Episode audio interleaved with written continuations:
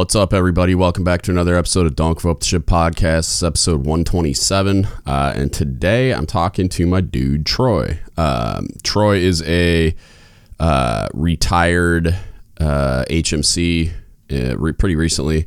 We talked a little bit about that, uh, his adventures in, in the Navy and backstory, but also uh, what he gets into nowadays, which uh, is working with an organization to combat human trafficking, which is a super interesting story. And then he he created his own nonprofit as a result of that experience.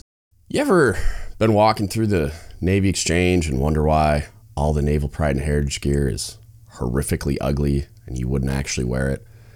Have you ever wanted some really cool gear and you just don't know where to go?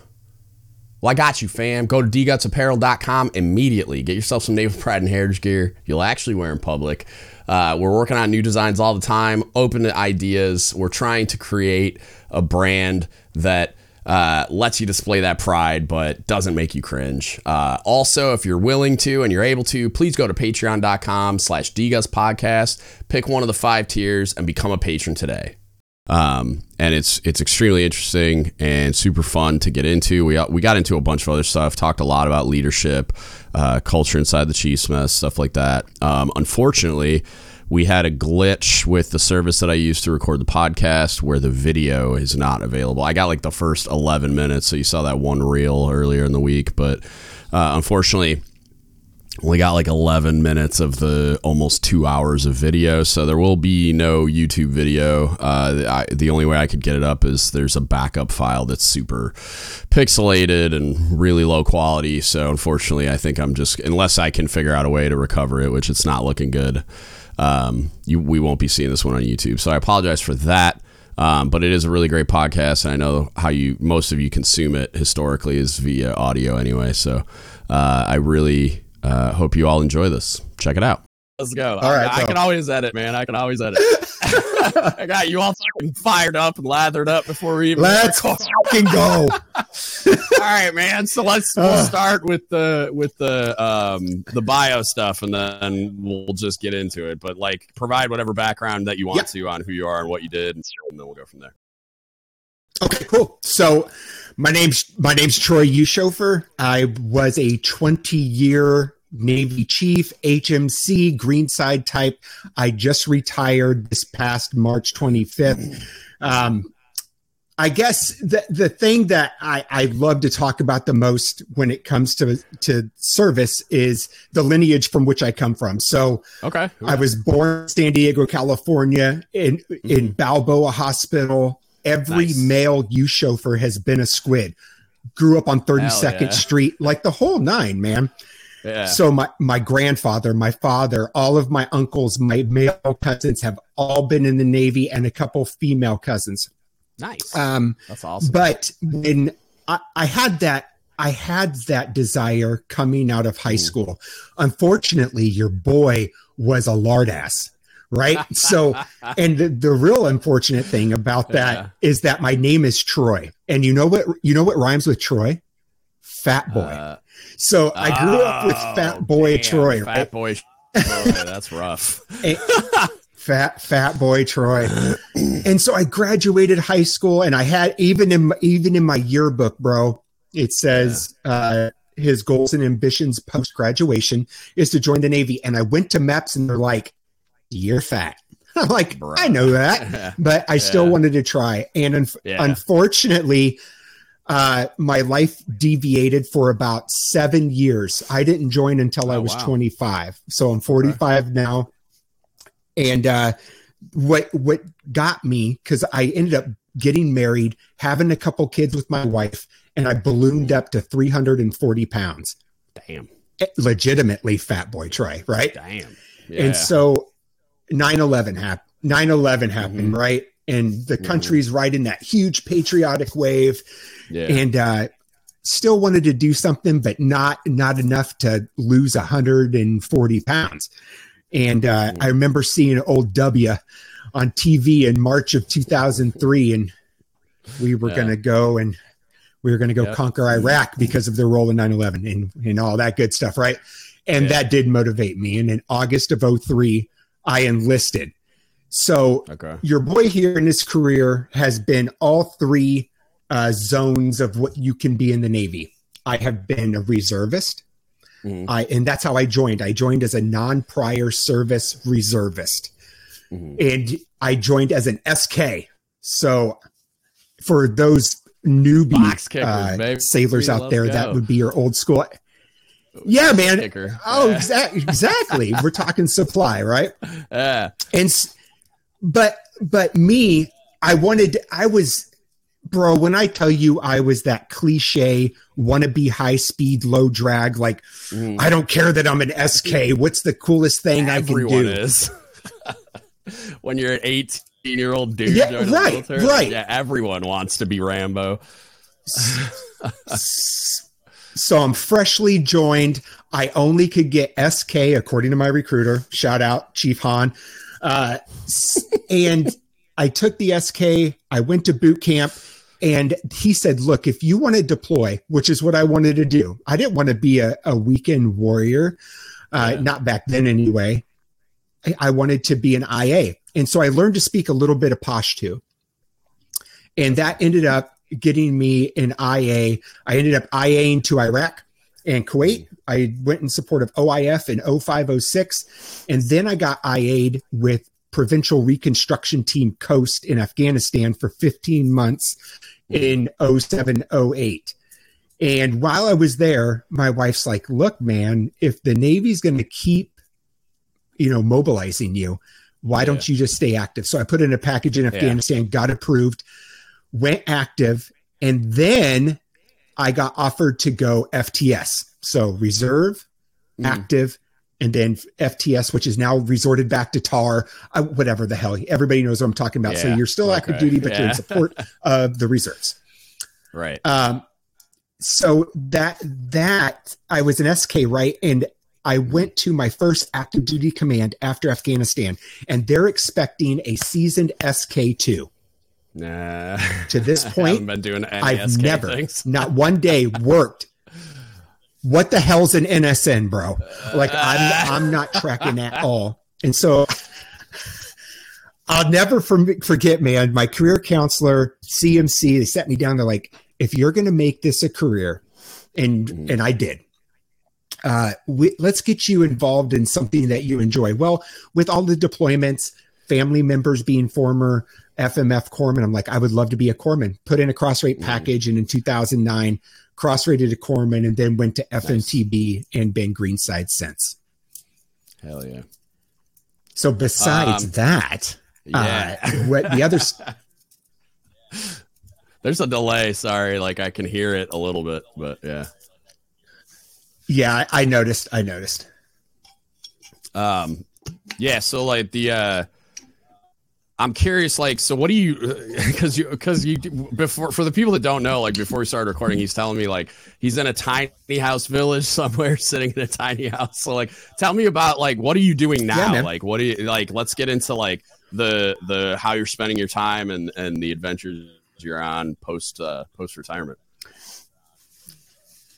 Yeah, so so everybody that's listening, I need you to take a deep breath because it in order for me to give context on what I'm doing and where I'm sitting and why I'm sitting here, Mhm. you have to listen to a story. So grab your Oh, yeah. popcorn, grab your water, and just relax for a minute.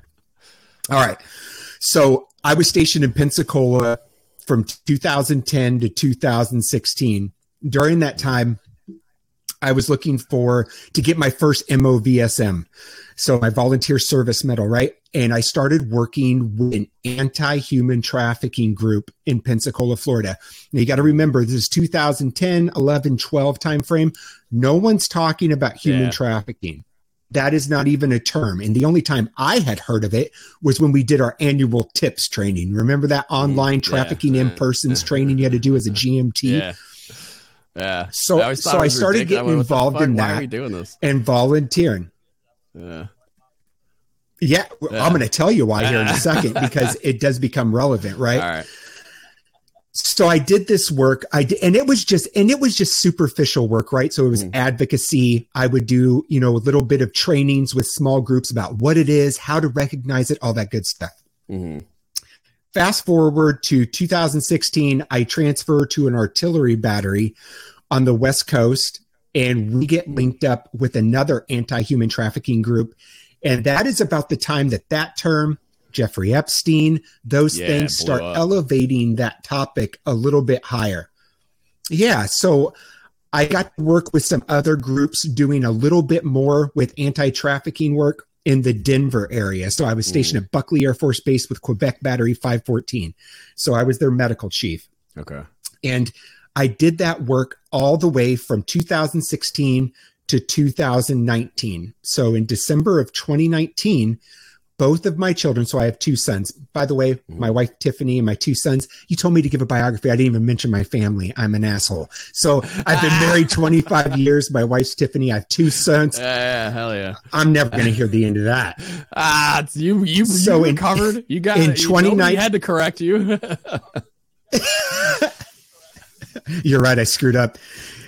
so in 2019, I uh, PCSed to Utah. So it, there was a reserve LAR unit, and both of my sons graduated high school. And so they remained in Denver as adults. They're 18 and 19 years old. My wife and I are finally empty nesters, and we go to this base in Utah in December 2019. So I don't think I have to remind everybody what March of 2020 was like. Like the world turned upside down. yeah. So my my wife and I are in a new duty station 3 months in. My kids are away from the house for the first time still back in Colorado.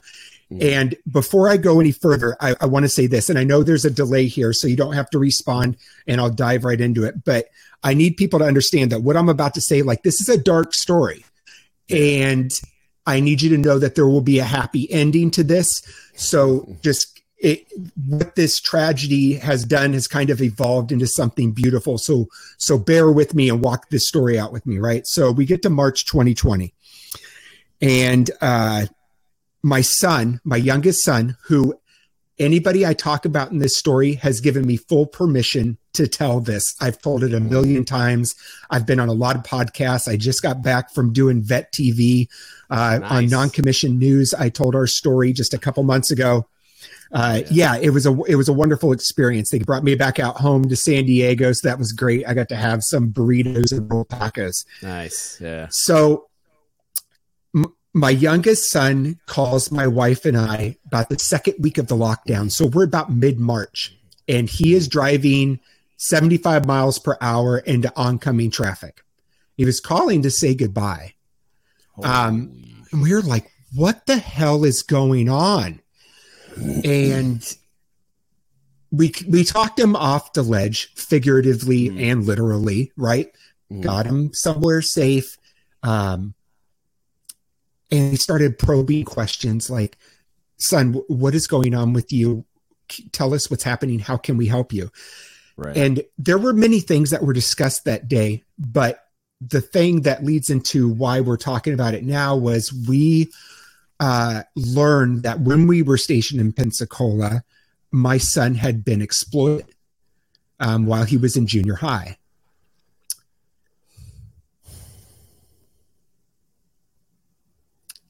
So, as a father, right? So imagine hearing that one.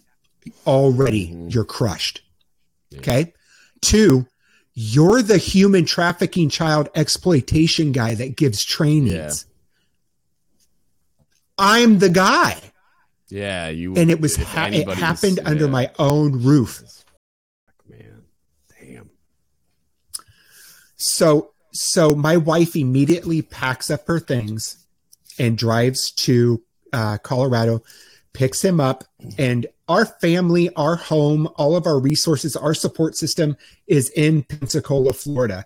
We still owned a home there, and so my wife and I, when we when we became empty nesters, decided to be minimalists. We sold ninety percent of our shit, and we lived in a tiny home in Utah. Nice. Like, we're, and when I say a tiny home, I don't mean a, a home that's tiny. I mean like the ones you see on TV, right? Mhm. Yeah. And so she picked him up. She couldn't bring him back to the tiny house. So they came to Pensacola to start Mhm. getting him counseling support and resources that he needed. So, quick reminder this is March of 2020. World's in chaos. No one's moving. That includes the military. PCS orders were paused. It was a wild time, bro. And so my Yeah. first sergeant, and I'll I'll never forget the support I had from my command, right? So I'm there for mm-hmm. four months. I tell my CO, my XO, my first sergeant, this is what's going on. And my wife picked up my son, and they're now in Florida for an undetermined amount of time to get him help. And my first sergeant recommended that I put in for HUMS orders. And so, for those of you that are listening that aren't familiar with that, a quick 30,000 foot view is HUMS orders is short for humanitarian orders. And it just means that your family has some egregious emergency that your physical person needs to be relocated no matter how much time is left on your set of orders. And you're not actually going to fill a billet. You're going to go and be connected to a command and be allotted a certain amount of time to deal with that emergency. And I was like, First Sergeant, eh, are they going to, like, no one's moving right now. Like, no one, they're not allowing any PCS orders to go through. And he's like, tell them what's going on. Miss Peggy in, in Memphis Yeah. or in Nashville, rather, uh, who runs that shop. I love her. I appreciate her. Um, I talked to her and I told her the story of what was going on. There had to be some supporting documentation, but because of, and I won't go into the details here because it's not important, but because of the egregiousness of the situation with my son, the Navy signed off. They cut my orders two years, seven awesome. months short of completing and allowed me to PCS to Pensacola in May of 2020 See, and when I right say that trip man. from Utah to Florida, listen, I'm I'm probably going to say a lot of things that during this podcast that are going to be come across a little crude about the Navy, and that's because I have 20 years in and there's a lot of experiences in there. bro. But I'll yeah, the- forever, forever be I've- fucking grateful to the Navy for what they did for me.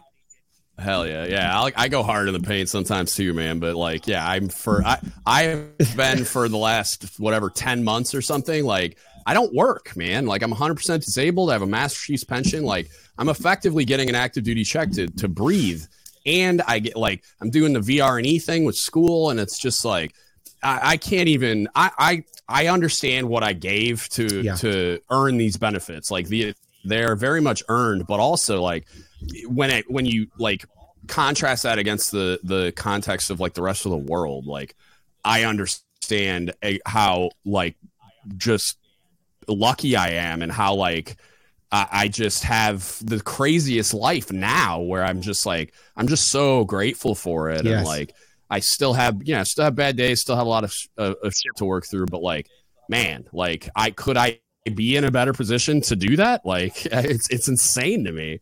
Like i'm so so benefit like So uh, yeah i'm just lucky man. Uh, like it's crazy. So I, I totally understand. So I, like I said, I just retired March 25th, and so Yeah. I'm kind of I've maneuvered into that that way of life as well, and it, and it's just Mhm. crazy, and I'm very very Yeah. grateful. So so there's your yeah. there's your flowers, Navy, because I'm gonna come Yeah. with some fucking I'm- bats later. So i'm gonna break some shit later but uh I'm just kidding. so I, I moved to I moved to Pensacola, Florida. I'm there with my son. I'm able to attend every one of his therapy sessions. I'm able to walk through this with I'm able to go do my own therapy. Don't get this Mhm. twisted. This this oh yeah it's taken Hell me a long time to get to this point where I'm talking Yeah. with you about this, but you're you're gonna learn like I promise I will land this plane in a minute and it's all Yeah. gonna consist of why I'm sitting in this tiny house. All right. Okay. And this tiny house in southern Alabama. That is my current Okay. location.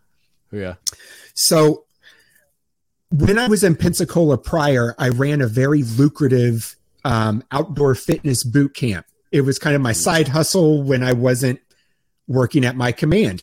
Mhm. And I felt like I needed to do something more to bring attention to this epidemic of uh, uh, child abuse and sexual abuse and exploitation and human trafficking. And so what I did is I restarted this boot camp in July of 2020 in Perdido Key, Florida, which is part of Pensacola, and I did it for free. So I was a very expensive personal trainer. Like I went yeah. to school for it. I knew my shit. If you would hire me as a personal trainer back in the day, you were going to pay for my services. I did everything for free. And the way that people would pay me is I would bring in 501c3s and other nonprofits and NGOs in the area at the end of the week that would talk about their uh, organization and their work in the world of human trafficking and exploitation and train these moms and dads and kids that would come to my mm-hmm. boot camp and tell them how they could get involved. That's all I would do. That's cool. And uh, you have to you have to while while Florida did have more laxed rules and laws um, regarding you know being outdoors and social interaction, people yeah. were clamoring to be somewhere so yeah. this is the summer of 2020 and it went all the way to January of 21 and it blew up, bro. And I I mean there were a lot of people that came during that time. So I have a friend, his name is Brad Dennis. He's a retired Master Chief CT type. And he is based out of Pensacola, Florida. Or I say based out of. He's retired there. He's in his 50s now. Yeah, yeah. Um, but he has been working he does search and rescue for missing and trafficked kids and has been for 30 years.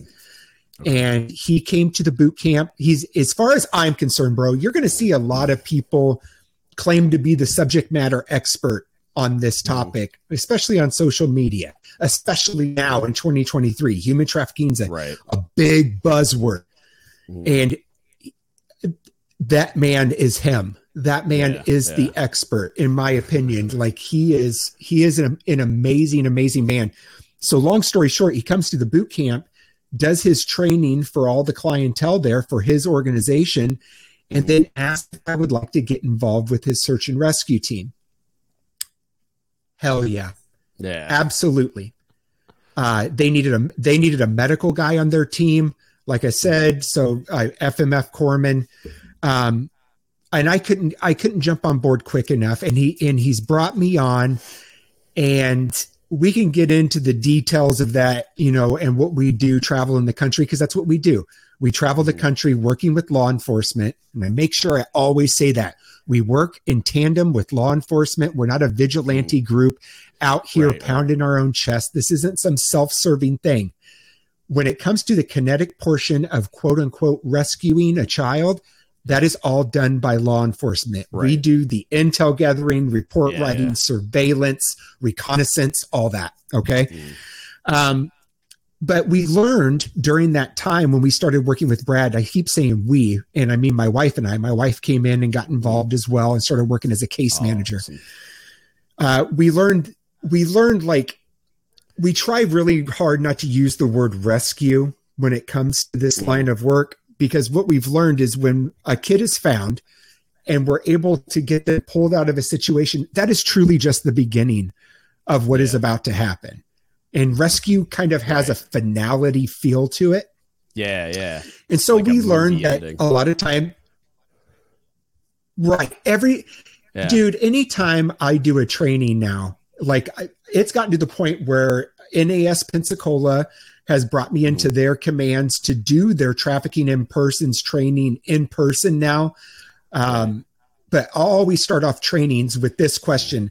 I'll say, when I say the, and I'm going to ask you, we're going to play a game. All right. Ah, I like games. When I say the word human, when I say the words human trafficking or child ah. sex trafficking, what is it your mind's eye pictures? Uh, child sex slaves. I mean, like, uh, I mean, I, I, I guess like the because I don't have a lot of like depictions to like because I you know I'm not involved in it like you are. So like the only depictions I'm really aware of are like yep. maybe some new stuff, but really like movies and stuff. So like the movie Taken where the daughter gets grabbed and they're like selling her as a virgin and all that. Like in my mind, that's, that's it. That, but like yeah, that's the only context I have. So yeah, something something to that effect. I was hoping that that is where you would go because my example always is, and 90% of the time, when yeah. I call on a sailor or marine on NAS to do these trains, I say, What is it you picture when I say child mm-hmm. sex trafficking? they will say a scene from the movie Taken with Liam Yeah. Neeson, right? Yeah. so here's here's the de- here's the deal. Those things do happen, absolutely, unequivocally. However, the majority of these types of cases are happening right down the road with little Susie, who has an uncle that needs Oh, to yeah, pay yeah. off a drug debt, or oh, or God. this isn't something going this isn't something going on in a faraway land. It's Yeah. not something that's only happening in hollywood. It's not just jeffrey epstein. It's happening on every level of social classes it's happening Yeah. across all races Mhm. everywhere right so i kind of went off the the rails there a little bit so while we were learning about how things happen, so you go from pulling somebody out, they'll go into what's called respite care. So that's like a 48 to 72 hour safe house where a full physical is done and Mhm. find out what resources are needed and kind of formulate the game plan of how are we going to help this individual. Yeah. Then they'll go into possibly like a state certified safe house. This is where you get the in depth counseling, therapy, and security of your lodging. And that typically will last six to 18 months, depending on the person. Right. Here's the problem we have seen so much uh, what recipe now not we've seen repeat victims occur so often even after completing all of that very difficult work. And what we've learned is the key element is vulnerabilities. And what i mean by that is a lot of survivors of human trafficking sexual exploitation are either incredibly financially struggling, come from abusive relationships, are hungry, uh, homeless. And so what'll happen is they'll complete all these programs and they'll do the, this needed work for therapy and counseling and what have you. However, Right. they still don't have a skill to get a job. They still aren't Yeah. financially stable. So I say all that to say, we're going to land the plane, buddy. It only took me like 30 minutes to land this thing It's all good, dude. what what my wife and I what my wife and I decided was the back end of a state certified safe house. So in that links of chain in getting somebody healed to the best of their ability, we sold our dream home. So I told you we kept that home in Pensacola that we ended up moving Yeah. back to. It was in Perdido. It's next to the beach, 3,500 square feet Mhm. how it, it fell into our lap as a short sell back in 2011. It was way beyond anything, and I was a second Yeah. class when we bought it. Uh, it was be it was beyond anything that I felt yeah. like I was qualified for. Beautiful home. and in and in uh, April of 2021, we sold it Right at the height of the housing market, Dude, at least in that Yeah. Cleaned up. And the best part is, my wife is a financial guru. So Yeah. we didn't owe that much on the house. Mhm. We took that money. We bought 21 acre plot of land, still close to the panhandle. I'm about an hour outside of Pensacola. But I'm like right now where I'm sitting, we are in the sticks, bro. Like Yeah. the sticks sticks. Yeah. And the reason for that is is we bought a 21 acre piece of raw land Yeah. and installed power, septic, sewer, wells, and have built a tiny house village and started our own Hell nonprofit. yeah, it's called Change Unchained. Hell and yeah. we house survivors of human trafficking. And I am actually sitting. We have multiple homes here. Uh, we're we're still in the midst of building the next one, and we'll get into. I can tell you how people can get involved much later.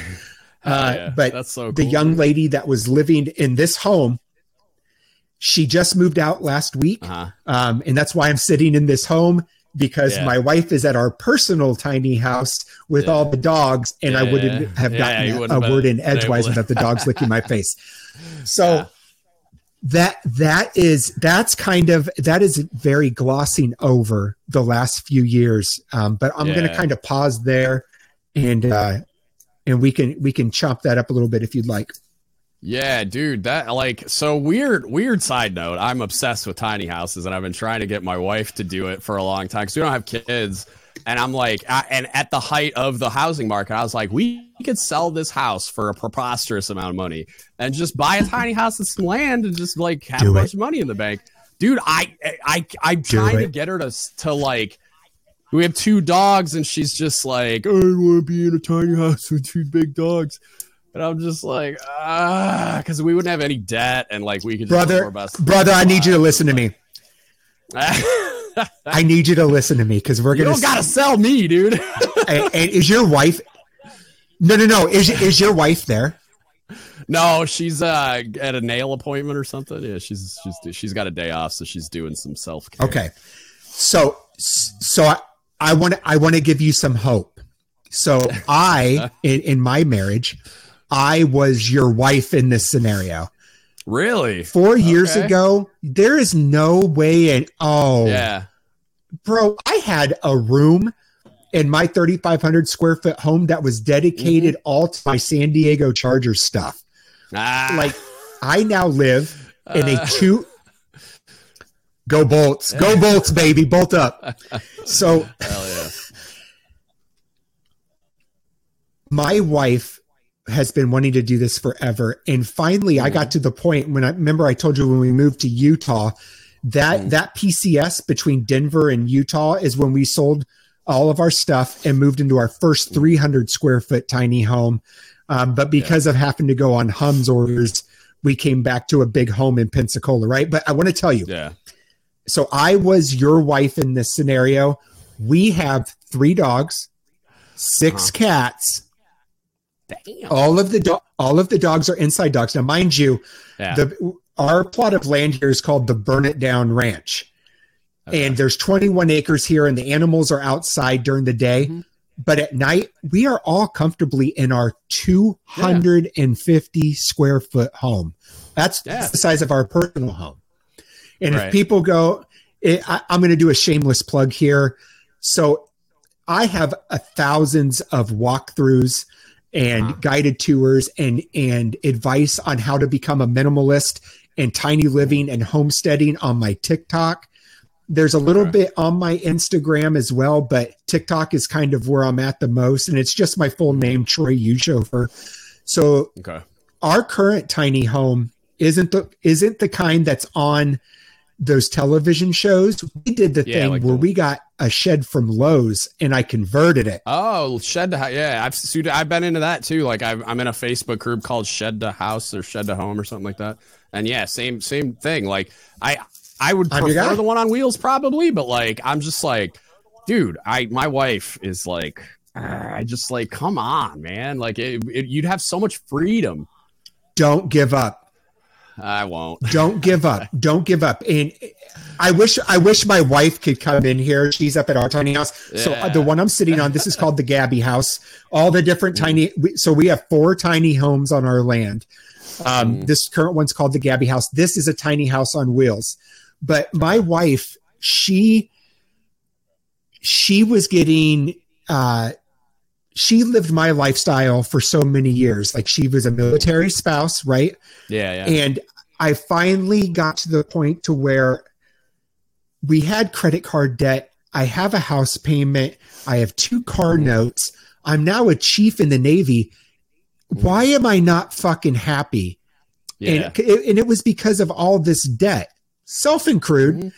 and i needed to find an off-ramp from this race and i was at a point in a vulnerable point at that pcs from colorado to utah that i told her fuck it let's do it i Yeah, regret nothing we have Yeah. we have been debt free for two years Uh-huh. I'm now retired. I know we own the we own the land. We own our home. We own our vehicles. When I say we don't have debt, Yeah. I don't mean that in the way it was, oh, he must have a credit. I don't owe anybody anything. Yeah. And it's so freeing. Yeah. I did that when I retired. Like we refined the house and uh I paid everything off and like I still like owe way less than it, it would sell for today. But like um because um, I was always like frugal, like I was always trying to avoid debt, but it didn't work all the time. You know, like you want a car, I don't have forty grand laying around, so you incur some debt. But like now, I don't have any. Like we own our vehicles, we own everything except for the house, and I'm just like, man, what? Like I don't even. It's not that I I have debt so much as I don't have the freedom to do everything that I want to do. Like I want like fuck you money, but I don't want I don't need to be rich. I just want to have money to like if I want to jump on a plane and go somewhere I can or I want to we want a road trip we can or we want to do whatever we yes. can. And we're not worried about spending the money on like just infrastructure essentially. Like I'm just living in a house that's too big for us. And it's not a big house. It's only like a 1300 square foot house, man, but like it's still we don't use most of it and there's just stuff that we could get rid of that we never right. touch and yeah, I mean like I just it'd be a lot easier like you're saying like the i think the adjustment would be incredibly easy. And we want land. Like we want to be on 20 acres in the middle of nowhere and you can't do that and get a, a 1300 square foot house. Like i'm I, it's a million bucks. I'm just like i can't. That's but correct. i could park a tiny house on land in the middle of nowhere and then eventually we make a well and eventually we yeah i mean? Like i could do it off grid. And like you just have money. Like I just the amount of money that I bring in every month to breathe right now would be so we'd feel rich. You know what I mean? Like with having such a low cost of living, like yes, it'd be insane.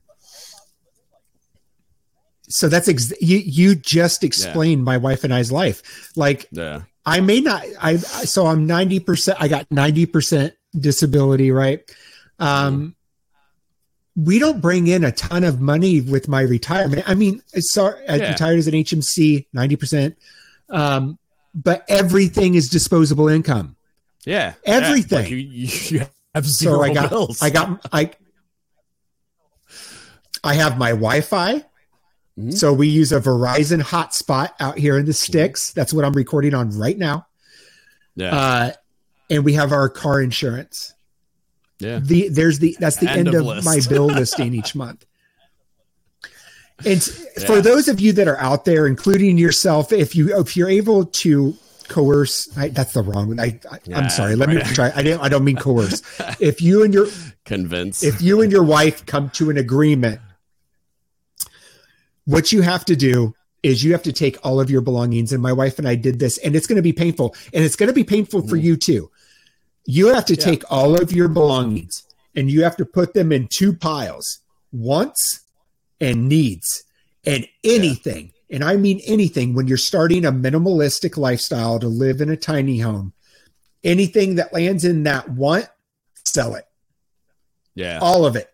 Sell all of it. And I'm talking about go through each pair of socks, go through mm. each hat. like, because it's like playing yeah. a game of Tetris. Like every place has a thing, everything has a place. I have a certain mm. number of t-shirts, hats, yep. all, all of that. And it's done very meticulously. But eventually you'll learn like, I'm going to wake up tomorrow morning whenever the hell I want. Yeah. Answer to no one and oh no. And I get to work doing my I my wife and I do our nonprofit full time. Mm-hmm. Like this is what we do 24 7. Yeah. And typically that consists of, you know, my wife um, will do yoga with the ladies in the morning out here on the sunrise. Uh, in the beautiful prairie land that we have, and then mm-hmm. we'll get we'll give transportation to all of the aftercare services, um, so therapy, counseling, medical. Um, we're constantly just running people around, uh, trying to get them healthy and and and get those vulnerabilities lessened. So when they hit society again they can reacclimate with a leg up rather than you know being taken advantage of again. Yeah dude that's that's so cool man. I'm so jealous that you get to live in a tiny house. I'm gonna tell my wife when she gets home but um yeah man the and like we were talking earlier about the whole like social media presence stuff and like the way that that weird like system operates but like i'm curious like well, like how did the tiktok thing happen? And then like we'll get into like uh, uh there was some, some stuff in that universe that you want to talk about as well but like how did you like because you don't strike me as a dude that's going to be like doing dances on tiktok so like how did you even get into it? Like how did that begin? Fucking tiktok. All right. so when I got my HUMS orders uh-huh. and came back to Pensacola in the summer of 2020, one of the family routines my wife and I and my son who came back here with us did is my son would sit down with us on the couch in the morning and show us his mm. favorited TikToks. My wife and I did okay. not have a TikTok account at that time. Yeah. So they were just hilarious. Yeah. And my wife and I both end up creating an account uh, sometime later. So I've been on TikTok almost two years now. And we created the accounts just to connect with our son for us to share okay. videos with him that we saw throughout the day. Okay. Mm-hmm. And there's these little clicks on TikTok that have their own little subgenre. So mm-hmm. if you're if you're a bookworm or a librarian, there's book talk. If you're okay. in the military, there's a little subcategory called MilTok. Okay. So MilTok is the most toxic fucking uh. place on the universe. It's terrible. And so uh. I started making my, I, I I created two different types of content and it was super corny. It was when we first mm. bought this land, I was yeah. kind of talking about our experiences of living off grid to start with and how to move onto a raw piece of land with no power. Mm-hmm. And the other portion was I was still active duty at the time. And so I right. did some military content. Mm-hmm. And and for whatever reason, a large portion of the MilTok community uh, was kind of just uh, drawn to my content. I was very brazen, uh, very and for all of you junior sailors out there that are going to listen to this, mm. don't don't hear what I'm about to say and be like, "Well, Chief said I was an idiot." okay, how, how I conducted myself and the language I used um, while in uniform. I, I, if I look back at it now, I, I would have changed a few things. Yeah. Um, but my account started gaining some traction, and here's where it really took off. The day of the Afghanistan withdrawal, mm.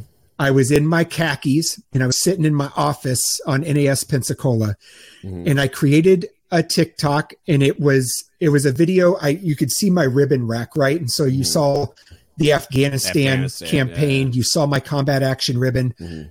Yep, and all I all I said was, for those of you that are looking at this video right now and are in the military, in the first three seconds, you were able to de- decipher my story. Yeah, just meaning yeah. that a lot of us were feeling a certain way that day. Like, what the fuck right. was this all for? Right. And it blew up it blew, blew, blew up. It ended up getting put on CBS Evening News. Um, oh, it was all over the place for about two weeks. Yeah. And so I got like a hundred thousand followers out of that. Wow. And I didn't know what to do with that. I, yeah. I'm not sure what, I don't know why. I look at myself, I'm like, I am an idiot. Why are people following me? and over the course of the last year and a half, I, I did my military content all the way through to my retirement, and that got a lot of traction, and a lot of people follow me because of that. Yeah. But the the uh, the content that I did about our nonprofit and human trafficking resonated really big, and so now we're at like three hundred thousand followers um, nice. over on TikTok, which is a blessing and it's a curse. Like yeah. It's not that great.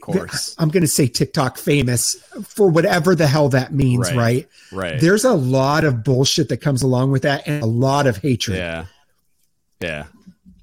Yeah. And that's the, I don't know, man. Like I shy away from it mo- mostly because of this Chinese spyware stuff where like every I have a lot of CTs that follow the podcast and that are just in my orbit. Like the two people, two of the three people that do podcasts through my platform are CTs and they're all just like, "Don't do it, man! Don't do it! Like it's it's gross. Don't do it."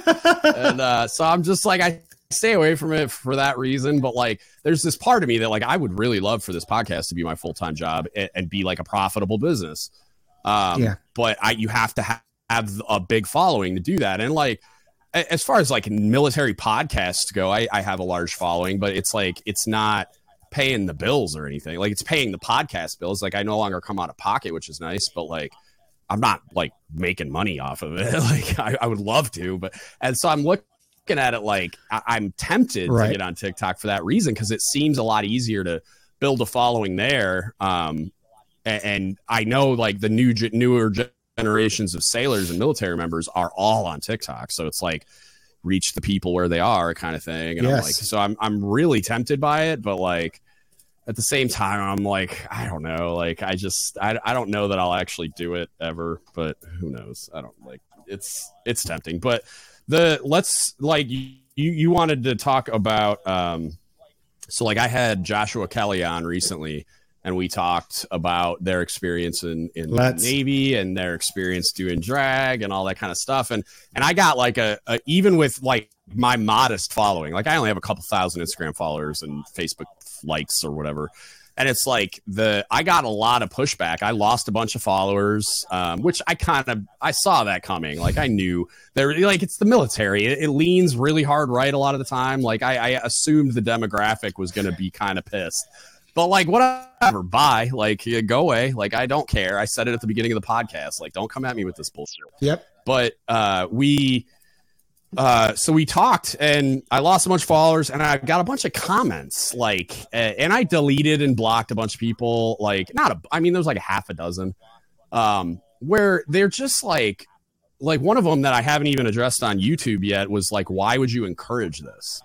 And in my mind, like we talked about it before we started recording, like the, what encourage what? Like life, liberty, and the pursuit of happiness. Like I'm sitting here looking at a person who is uh like not just like performing the standard for like their job in the military and all so like they got they're getting EPs they're getting advanced like they're doing all the things and the same system that you uh, like operated in and I operated in they're operating in and they're being recognized and promoted and like some cynical you know bag is going to make the argument that oh it's just cuz they're that and whatever and it's like hey, shut the fuck up. But like the thing that really gets me is it's like this is just a like I'm not like advocating for everybody doing drag. I'm advocating for live your like do whatever makes you happy as long like it's not like Joshua Kelly's running around trying to get everybody to do drag. And it's not like Joshua Kelly's ability to do their job is inhibited at all by what they do in their free time and on social media that makes them happy by the way.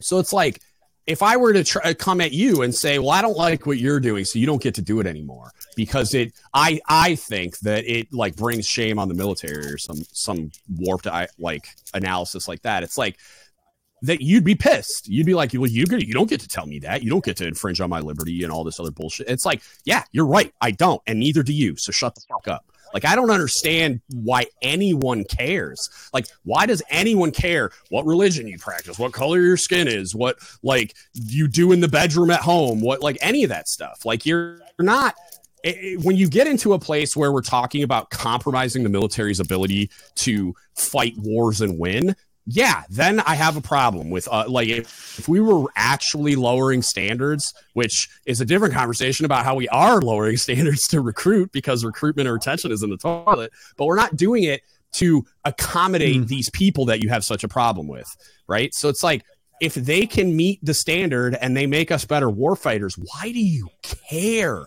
what they do in their free time or on social media? As long as it, yeah, like he's not defaming the military, he's not doing anything that's shameful in the eyes of the institution, Correct. in the eyes of uh, our country's defense or the analysis of that. He's not hindering the military's ability to kill people and break their shit. Like it's not at all. Like the only thing that's inhibiting that is you coming at this person sideways for living their best life. You know what I mean? Because then you get into like the like everybody's human. My analysis of Joshua Kelly is that they're a very strong minded, mature person who is very like comfortable in their own skin and and like is really brave with their ability to confront the internet head on and just be like, "Come at me, bitch."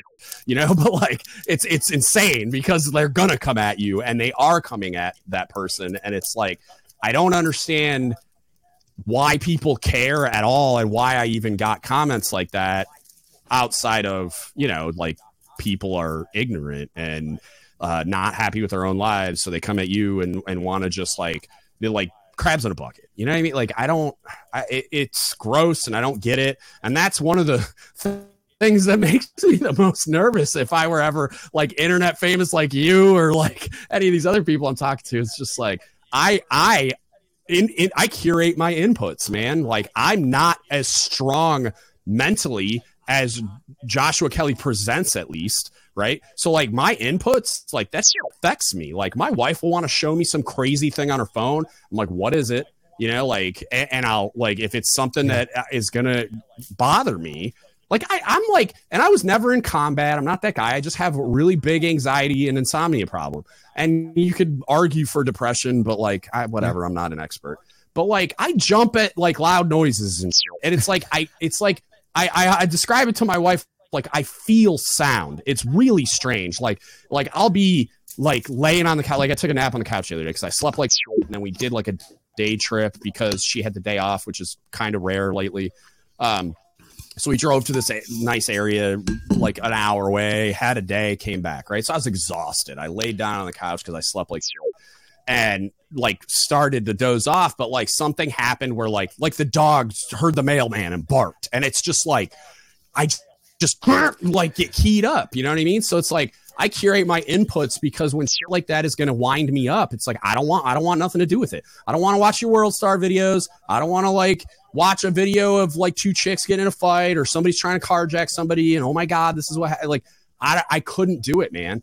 And so like the the idea of being like internet famous scares the shit out of me because like I just can't I would that would affect me. It wouldn't like alter the way that I do business or anything like that. Like I'm mentally strong in my like convictions and belief systems and like who I am and what I want to be in the world. But like as far as like that stuff affecting my mood and shit, like I have a really hard time like not uh being affected by shit like that, which is is crazy because it's not like it's a weird dichotomy of like I don't give a fuck what you think about me. So but it like it's still it still stings, you know what I mean? And it's like, and it, it affects all of the things like my mood, regulating my mood and like sleep and anxiety and all that kind of stuff. So like, I, I think like, in a, in a, in a, that way, Joshua Kelly's fucking a superhero and, and like, you can't, you know what I mean? Like, I don't know how anyone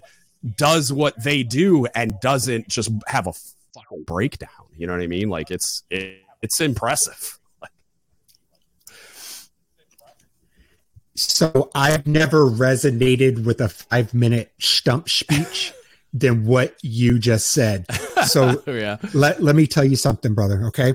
So I don't, I have, uh, for the last eight days, I deleted TikTok off of my phone the mm. only reason I deleted all social media off my phone, the only reason I had to bring Instagram back onto my phone was to talk to you because I didn't have any nah. other way to communicate to set up this. But when we're done, yeah. when we're done here, I'm going to delete it off again. And I'm taking yeah. a sizable sabbatical from social media because of what you brought up. Let me, let me mention yeah. a few things and we'll talk about Petty Officer Kelly.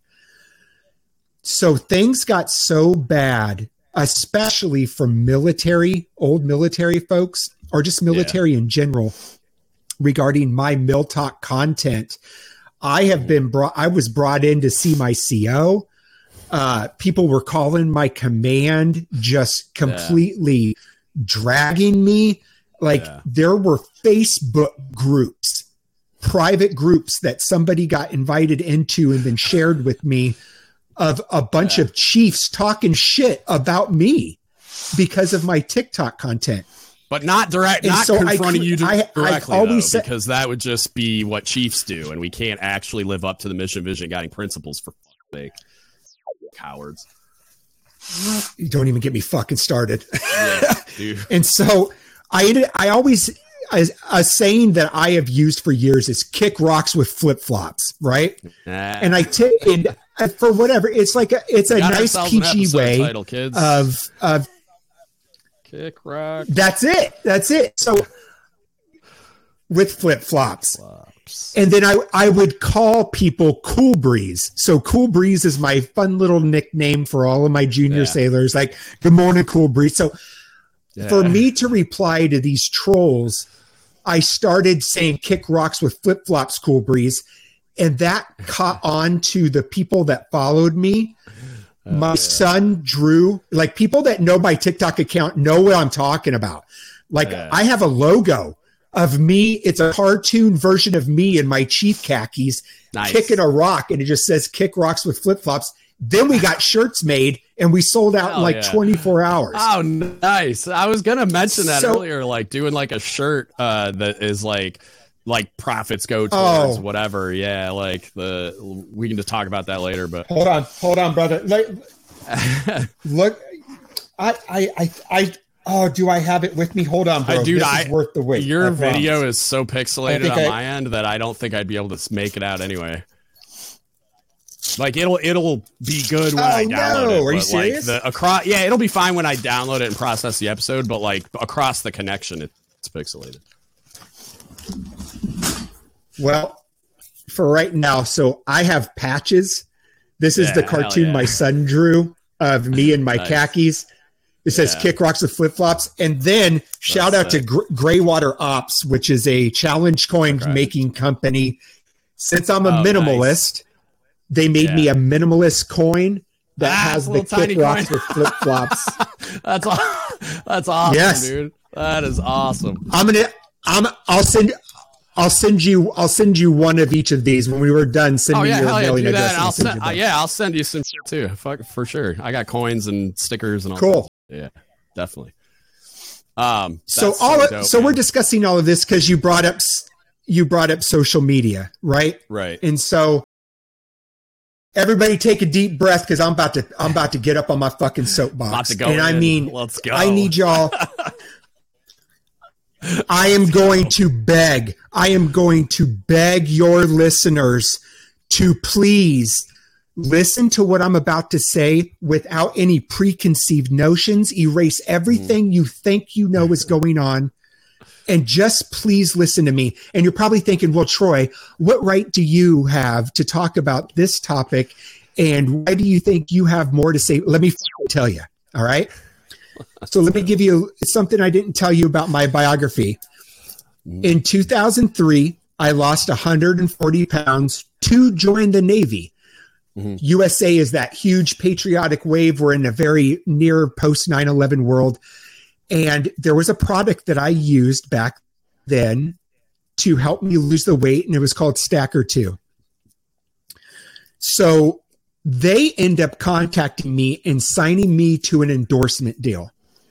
I filmed, if you go on YouTube and just type Troy Stacker 2, you can see all the different commercials. Most of them are in uniform Yeah. with the Navy's approval, of course. Right. Right. And uh, but they were they're not Navy commercials. They were about me losing weight because it was my patriotic duty to go to Iraq and drink rippets because that's the American dream.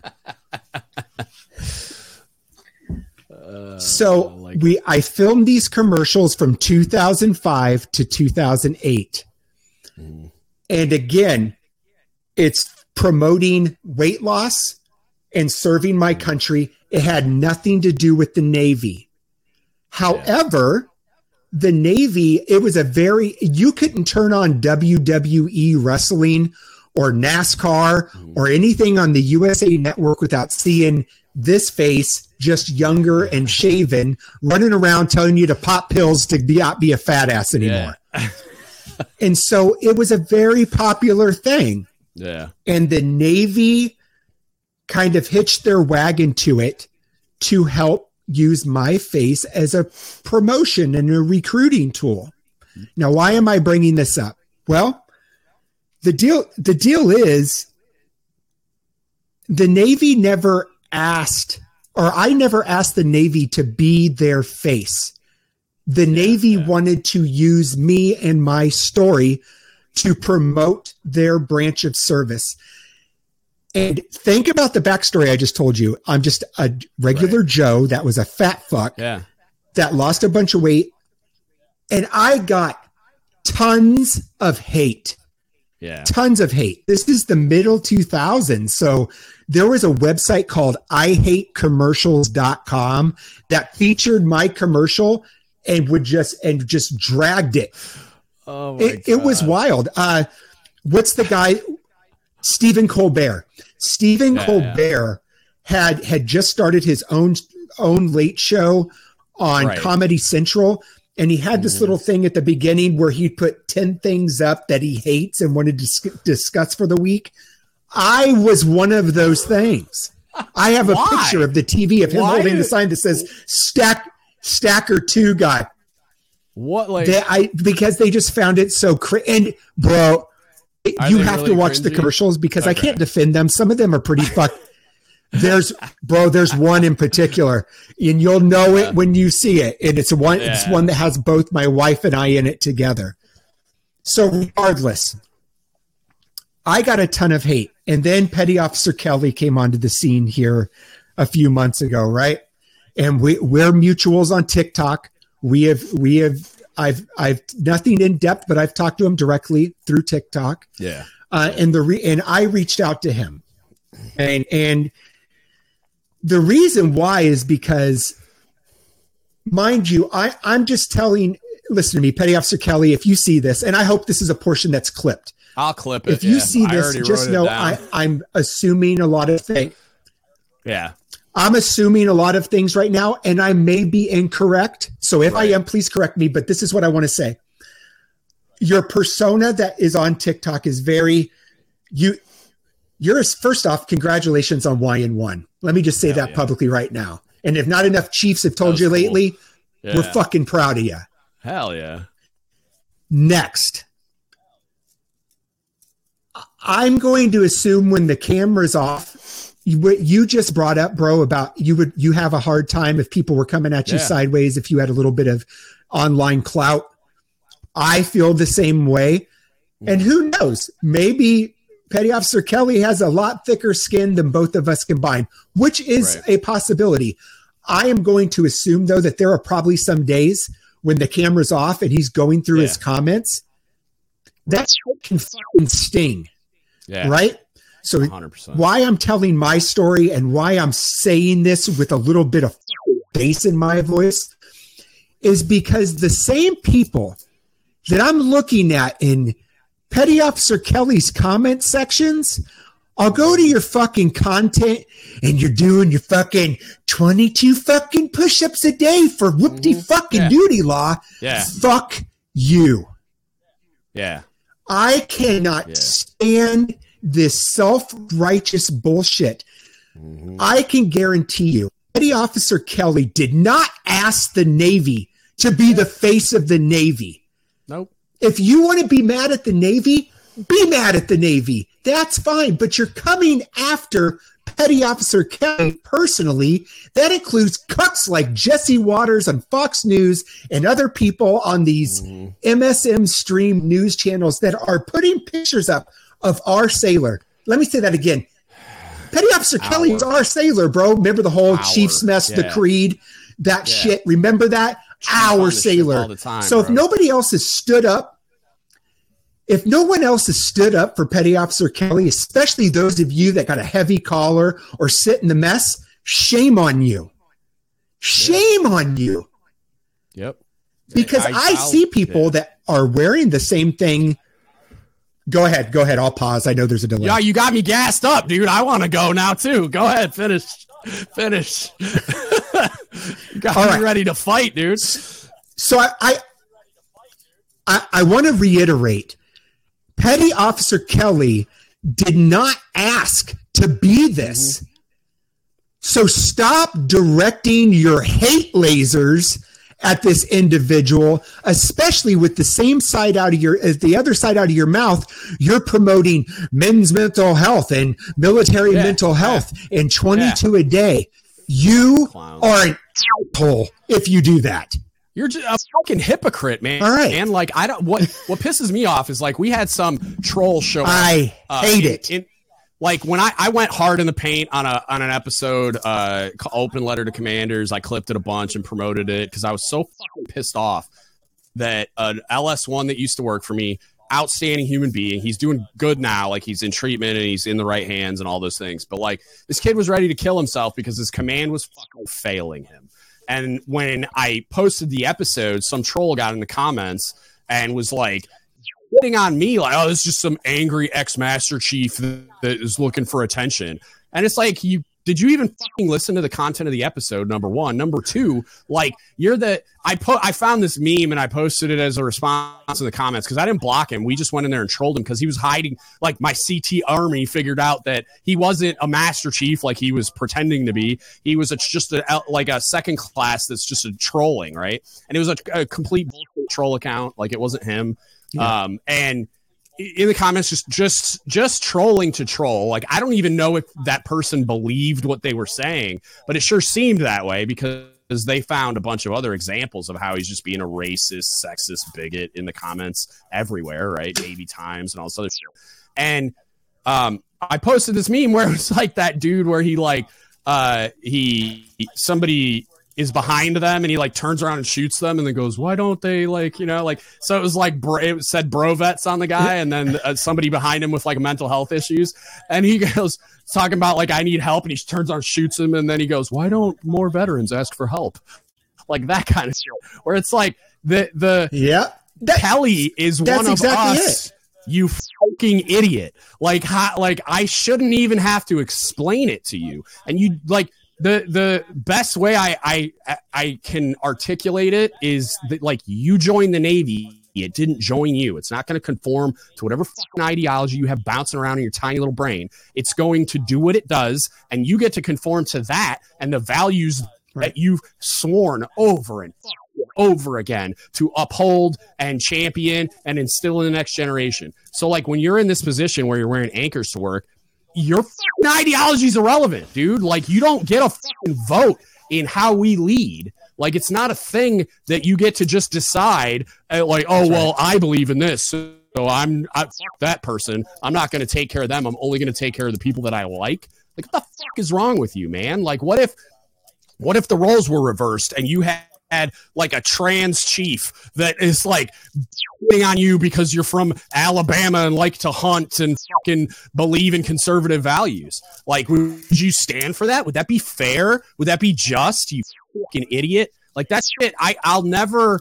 I'll never understand how people think that they can like project their their belief system on other people, especially within the, the confines and lifelines of the Navy, where it's like like you're deciding, you're electing to join this organization, which means you get to conform to and support their value system. That doesn't mean you can't also advocate for change, but you got to be able to walk and talk at the same time. So you need to be able to support somebody like Joshua Kelly and advocate for change within the organization without, and this part's important, without destroying that person and people like them. Like you you don't get to to be that That's person it. within the skin of the Navy. Period. we all, everyone who has ever been in the Navy or any branch of service, we all have we all have things that we like and dislike about policy, about everything, everything to do with the Navy. I have negative yeah. things to say about the Navy. I have very positive things to say about the Navy. Right.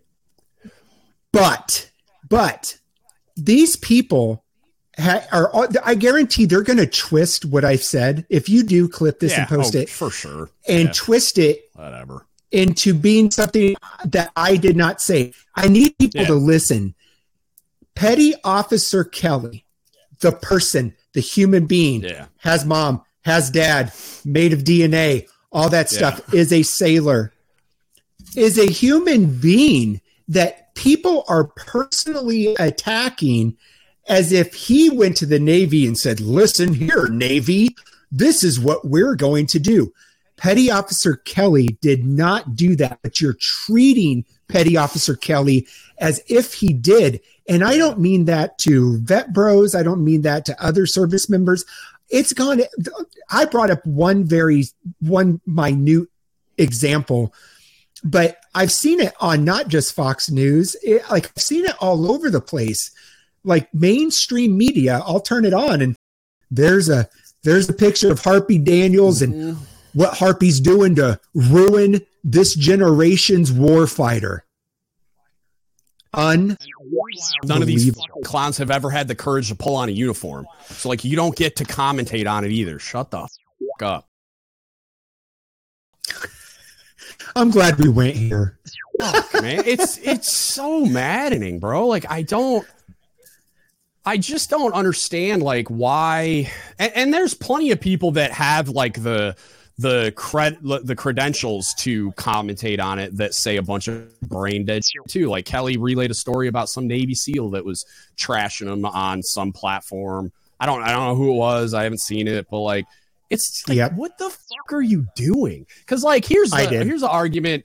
Yeah, well, here's the argument that I made um, when we were talking about like, and, I was talking to somebody else about it. So I don't know. I don't know if all this was in that episode, but we were talking about like, let's talk about like uh, like people that have an issue with transgender military service, or even like female Navy SEAls, like fe- a female going through BUD/S, right? Like if you took like, like for CrossFitters out there, right? If you've never heard of Sam Briggs, go look her up. Sam Briggs. I I would bet the house that she could make it through BUD/S if she wanted to. Um, but a person like that hasn't tried yet. And so here we are. Like they're not lowering or changing the standards to accommodate anyone. They're just that that they are what they are. And, and there are women on this planet that could make it through BUD/S. Like I'm a I'm a thousand percent convinced. And if you're not, go to a local CrossFit gym and they will change your mind. Mm-hmm. But my point is that like the the standards exist for performance in every single little nook and cranny of the military, right? So it there I don't have a problem with anyone being in the military at all, no matter what, so long as those standards don't change and we don't degrade the uh, military's ability to fight because that's the whole point for its existence. So if you're coming here, you need to be in Correct. an area where you can meet all those standards. However, I, like you could hire, like you could enlist someone in my mind, which doesn't conform with current standards. So that's a, a separate conversation and slightly contradictory. But like you could, you could enlist somebody with no arms and legs that, like, if they had a mind that was able to accomplish a mission in a certain area, and like, like Stephen Hawking, right? That was the example I gave when I was talking to the person and might be on the podcast. Like, like, uh, like you're trying to tell me you, and maybe you hire him as a contractor, whatever. But like, you're trying to tell me Stephen Hawking's brain couldn't add value to the military's ability to accomplish the mission. But we're gonna say, nope, you, nope, no, wave off. You can't run a mile and a half fast enough or at all. Like.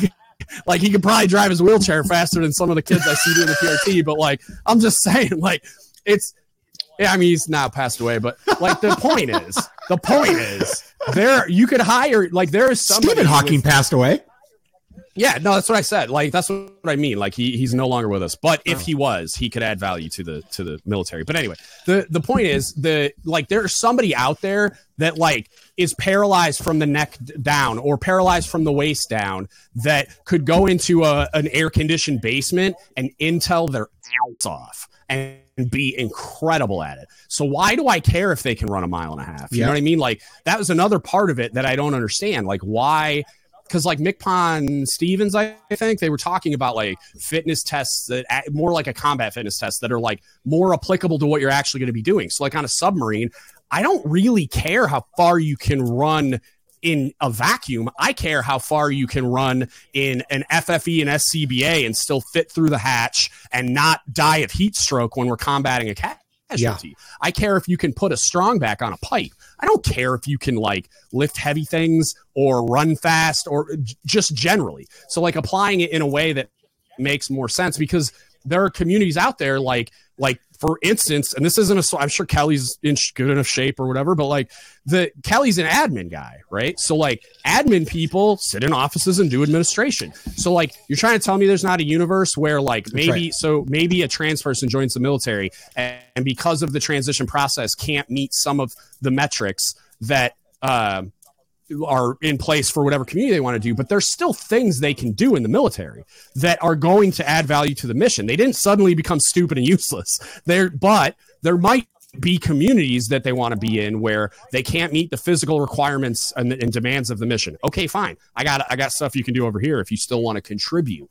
Like you still want to be part of this organization. Like got it. I, I, I'll find a place to, to put your talents to use. Like that's the definition of diversity, which and I'm not getting in on like the DEI stuff that's all like popular today. I'm talking about Admiral Elmo Zumwalt. Like, look it up. This is none of this stuff is new. Like this has been part of the military since like the the early 70s, I think. I'd have to look it up. Don't quote me on the date. But like it, this isn't new. Like go read Navigating the Seven Seas. Like when the like a lot of the stuff was still segregated and they built the mess management specialist rating out of commissary men and officer stewards because Melvin Williams, who was a black master chief, was getting talked to by an open-minded El- Elmo Zumwalt and they met in the middle and basically he helped create equal opportunity in the Navy. So it's just like, I don't, you know what I mean? Like I, it doesn't make any sense to me at all. And I would argue that the people that are so vocal in these comment sections are doing more to degrade the combat efficacy of the military than Joshua Kelly or anyone else that they're targeting. You're absolutely, absolutely dead on. Um, I, I had a, I, man, I had a thing I was going to say, and now, and now I forgot it. You, you had brought up you that that you you wanted people to be able to do, uh, or you thought it was cool. Uh, if sailors did something that geared more towards what their job is, right? And if they were yeah. able to hit those requirements, so I got I got to give it out. So I already said earlier I was a Greenside corpsman, right? Mm-hmm. But I wanted to take it a step further because my grandfather uh, went Marine Corps regs, mm-hmm. and so I wanted to do that, which is very rare these days. You don't see a lot of like sailors wearing service dress proper. Nope. So Marine what Marine Corps reg? So yeah, so a Navy corpsman who is Greenside who has their FMF mm-hmm. pin can yeah. go what's called Marine Corps regs. So what that what that means is is that we would have to adhere to their grooming standards oh. and we would have to pass their a, uh, PFT CFT. So you got to take okay. their physical fitness test and their combat fitness test. And so I had to do that. I got you that mm. green weenie, that the the pickle suit. Yeah. I said green weenie. Uh. Oh God, there's going to be a bunch of people that are going to pick me apart for saying that. So the pickle. The, uh, that's funny. I didn't mean it. I mean the fucking pickle suit. So the, the pickle Marines suit. You see Marines the, wearing the green jacket yeah, yeah, yeah. Oh, absolutely. So I I have that I have that uniform. Yeah. And like so but I had to adhere to Yeah, yeah. No, no, not the PT suit. Their service dress their oh, service yeah, dress yeah, uniform. Okay. I got I get to wear that with the chief rank. Oh, that's sick. I did not I didn't know that was so real. yeah. Knew, that was I've just seen, yeah, seen man. Doc, docs and RPs and stuff in like the the camis, like the Marine Corps camis with like the slanted uniform tapes and stuff. Like I've seen that. I've never seen anybody wearing. Oh yeah, well, that's normal for that's yeah that's normal for a Greenside corpsman. I was going to try to find a picture of me in the in the pickles too. Yeah, I'll just no send shit. it to me and I'll over Master it on the Chief? video. Yeah, yeah, dude, never seen it. Okay, I'll do that. Never seen it. Yeah, I can overlay it on the video. You fucking bubbleheads. Yeah, that's dude. I've I've worked with a bunch of Marines too. Like we did at Fort Lee. I was with uh, so it was all the food service schools were on the same base. So like I, the S the SEL running the food service school was a, a, a master guns that went through the season in Iraq. So he was he'd been an accepted chief longer than any of the Chiefs that had been participating in the season locally. And they looked at yeah. me funny, like when I showed up with this Master Guns, they're like, "What the hell is he doing here?" I'm like, "He's an accepted chief. Like, shut the fuck up. He went through the season, and he's been an accepted chief since like 2006. Yeah. so calm down. Like, yeah, and uh, but yeah, so like there, I never saw it there, never saw it. Uh, like we have a Marine Corps Security Forces Battalion here because all the nuclear ballistic missile submarine deals. That, well, they may or may not have nuclear missiles on them um, allegedly. And then, uh, yeah, I've never, but I've never seen, uh, you know, like a, I've never seen a, and I've known a ton of Greenside corpsmen too. Like I've never seen anybody wearing a Marine uniform with anchors or even like a first class crow or anything. Yeah. Like I've never seen that before. That's, yeah. it's dope that you can. Yeah. Yeah. So it's got the, you got the tan shirt, you got the tan tie, you have the green jacket, and then, uh, yeah. and then you I got the subdued jacket. patches and subdued yeah. anchor. Oh, dude, it, it, looks it looks dope. So um, I, I want to put a bow uniforms. on on. I'll, I'll, settle the debate right now. They got those. Their uniforms hands down fire. Yeah, hands down.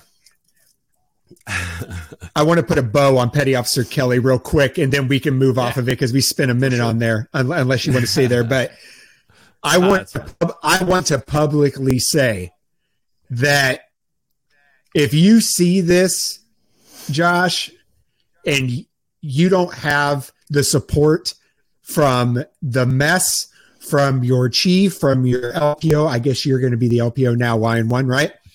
Um, yeah. Like there's there's those of us out there that you can reach out to. You already have my contact information. I've already reached out and we've chatted briefly. And so I just wanted to publicly say that. And for yeah. for those of you that are in leadership positions that have the pleasure of leading Petty Officer Kelly, I hope you're doing right. Yeah. That's it. All yeah, right, I'm good. I'm done. I'm done.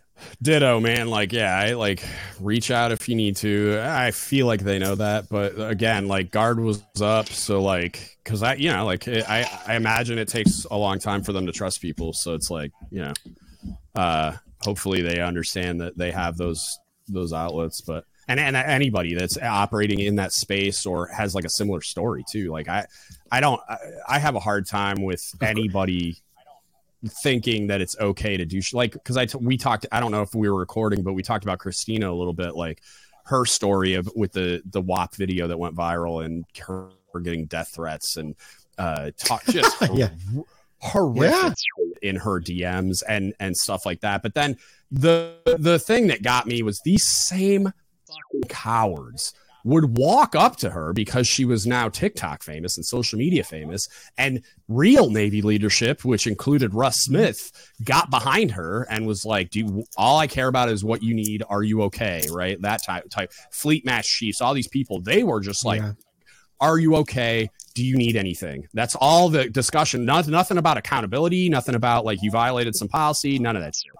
And but like there were people in in her DMs where she told me the story, and I think it's in the episode that we did where a chief who was in her DMs, like, I hope you get raped and killed and all this horrific shit, walked up to her with a group of other chiefs that, like, the, there was like some female chiefs that were like fangirling and some other people that were all like, just like, we support you. We just want you to know we're behind you. And this dude was there echoing that sentiment. And it's just like, Uh, how? How are you that big of a coward and just transparently phony and compromising like your integrity and your whatever character you have if you have any at all? Like i just how do you even exist without just bursting into fucking flames man? Like those types of people it blows my mind. And if you ever needed a larger or more cutting example of leadership and competence in the navy and like a, a, a motivator to like get your shit together navy and like really put resources in, in your back into fixing these types of problems. Like i argue constantly that the driving force behind acute mental health issues and uh, by virtue suicides in the in the navy in particular but probably uh, the military at large is leadership incompetence. And it's like so this isn't you're not fixing one problem. You're not just making like better leaders and that's the only thing. Like so now people will be on time to gmt or something? Like no no that's not what this is. This touches everything. And if you would just put the time and effort yeah. into it and the resources resources. It would fix everything. Like, I mean, we'd always have problems, but it'd be a lot better than this. It'd be manageable. Yeah, I would. I, I mean, I'm not going to name names, but that that person you're mentioning that was getting all those, I had the same thing happen to me, and it, it was over on TikTok. Like, yeah, there, there's a bunch of military content videos that I made, and these it was it was awful. I mean, I've already mentioned there were groups created on Facebook yeah. for my brothers and sisters to yeah. hate on on yeah. what I did on social media, and uh, it it it is it's it's very uh, jarring. It can be really deflating. Um, And you talk to junior sailors. You know, before I retired, I was really big and like the Chiefs mess has a lot of ground it needs to take back in regards to its reputation with junior sailors. Yeah. Um, oh yeah, and I and I attempted to do that to the best of my ability, while mm-hmm. still adhering to the fact that I am a chief and my role is A, B, and C. Um, yeah. But I was not naive to the fact that I'm sure when I left the room, a lot of junior sailors that didn't get to know me yet as a leader would roll their eyes or, you know, right, oh, it's just, right. it's just another chief. Chief don't give a shit. Yeah. And it's actions like that. And it's actions like what happened in my DMs from fellow chiefs and leadership in the Navy that right. it makes me really, it, it makes me pretty bummed out that maybe we're not gaining as much ground back as I hoped we had. I may be wrong. I, dude, I think we're at it zero. doesn't like, feel I, that I don't, way. I don't. Yeah, I don't. I think we're at zero. I don't think. I don't think that there's even an attempt being made to regain ground. I think when people like you or I show up, they're like these junior sailors are so smart that they're very quick to filter like who's who they can trust and who they can't and who's authentic and who's not but also like somebody like you when they That's right. do get to know you you're an exception to the rule but the rule is still the rule you know what i mean like you're an anomaly like so they're not like, that the is ex- that is exactly Yeah. what they tell me. The Chiefs mess isn't gaining any ground back but through me or anyone else until the organization starts holding people accountable, setting new standards, redefining things. Like me and Ariana are working on a project where like, and this is to sound super like arrogant, but I rewrote the Chief Petty Officer's Creed as a draft, right? And I can send it to you, but like I've had a problem with it for a long time. And the big, the practical problem I have with it is that it's not it's just not a good source document. And I'm not the only person that feels this way. Like, if we're looking for a source document that communicates our identity as an organization, like this is who we are and what we do, that doesn't even come close to being in the vicinity. That is somebody phoned in their homework and found a really great pinning script someone wrote once and said, "Oh, we need a creed. Oh, here, use this. This sounds really cool." And there are parts of it that I, I do, they evoke emotion and they pull on your heartstrings a little bit, and it does sound good. So I understand some attachment to it, but like there's a lot of shit in there that I don't like either, like exalted position and doesn't appear in, in print and all this other stuff. It like it it muddies the water intentionally, and it drives me ape. And so like I I'll send you the draft copy. Like I rewrote it, uh, and I rewrote it. Shout out to my boy Dan. He's an NSW tech. Um, there's an article called "A Short Talk with Chief Petty Officers" from an early 1900s Blue Jacket manual that I plagiarized the summary of. Essentially, like I stole a lot of the content from that. Um, that I ju- it's just great. And during a podcast, we were talking about it, and he said where I was criticizing the creed, so was he, and he said why isn't it this? And it was during, I think it was a teaching of the creed episode that I did because we were talking about like I it was credibility of a chief petty officer because I'm like who better to question the credibility of a chief than a first class? So I was like, and Dan's great. So like he he's the one. Like he was the one that pointed at the summary section of that article and said this should be the chief petty officer's creed. So shout out to Dan. That's what I put in the draft. Whether or not it ever ends up going anywhere, I don't know. But like the I, I the the practical qualm I have with it is that it's not a good source document. You can't point at that and say this is who we are and what we do, right? And if you do, which we do, we built a whole curriculum around it, right? Teaching to the creed. It's it's intentionally vague and muddies the water and doesn't clearly and concisely articulate who we are and what we do. So when you're tr- using that to train chiefs, it doesn't answer any of the questions that these like hard charging first classes that become chief selects have ha- like it doesn't answer any of the questions. And that's why a lot of people come out of the chief season super disillusioned and confused and they don't know what to do with their hands because we never taught them. Like it blows my mind that this is still the thing that we're using. And then like the other the other side of it that i have a problem with is mission vision and guiding principles is probably the best thing that we have. It's literally the eval uh, individual eval traits for a chief for e7 and e9 and i bet you i bet you if you went and polled 100 chiefs maybe 40 of them could tell you all the mission vision and guiding principles off the top of their head. And i don't i don't mean like explain a, or a definition of each one or any explanation at all or any of the subcategories in the trait blocks. I'm just saying list the the how many? Six seven eight how many are there? Like do you even know? Like and then what are they? And can you list them? Because it, it's how you're being evaluated. You damn sure should be able to list them. And you should be very familiar with that document because it's not just those bullet points. It's the mission.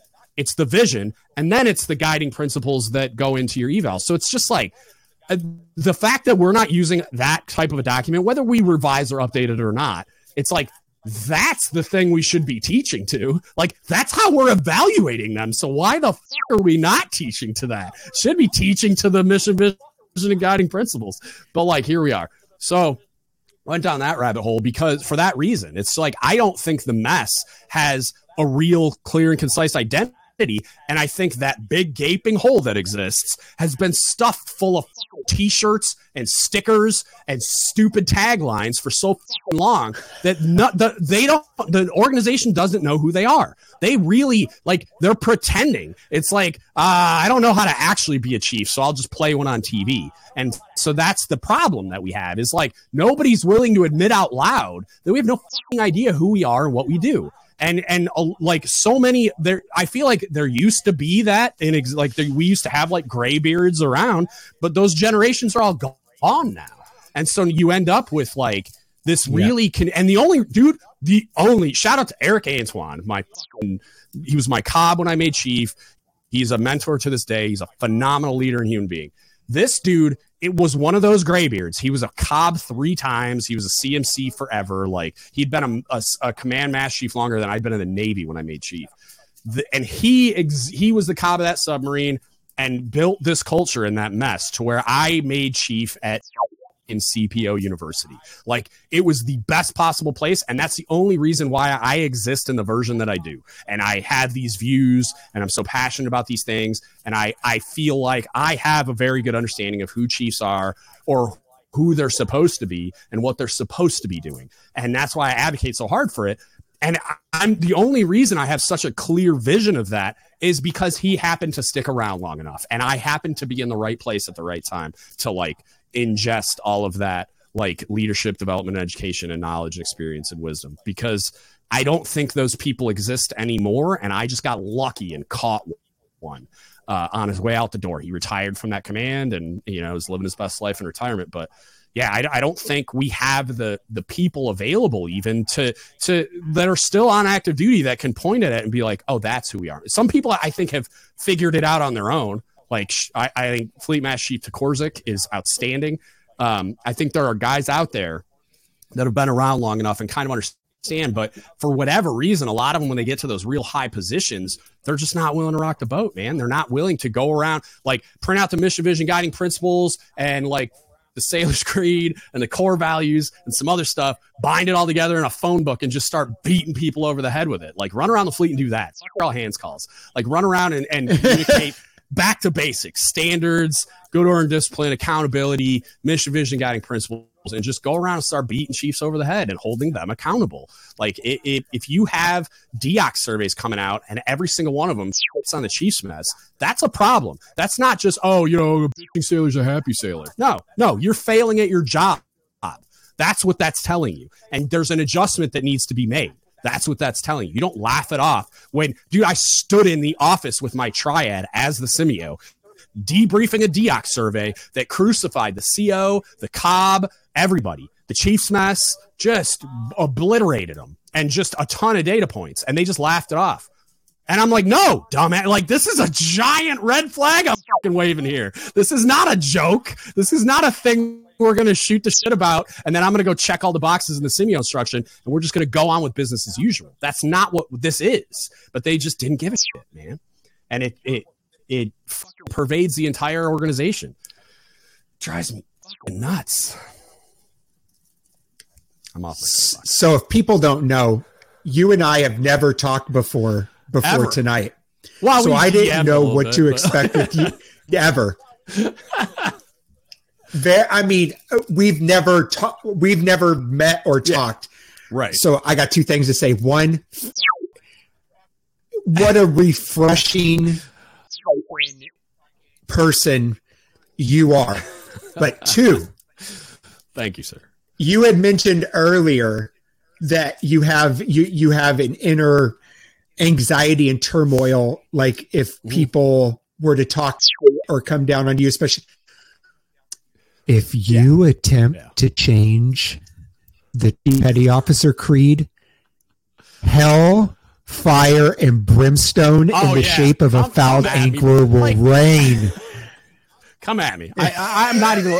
So here's the thing. I just when I describe it, it's like so the the dichotomy of me not giving a fuck what people think, and I I just the anxiety part. I just have like a power bar. So kind of like you're saying, like I I, I will like anybody that thinks that like I don't care if every single active duty chief petty officer banded together and got pitchforks and torches and were on my front lawn.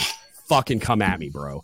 Like I'm ready, standing by. Come by anytime. I'll burn you to the ground. Like and and it's what and what what'll happen is I'll be out on my porch evangelizing this belief system like just be like this is what you're doing wrong. This is why. Like, the fact that this is what you showing up here with your torches and pitchforks means. Unfuck yourself.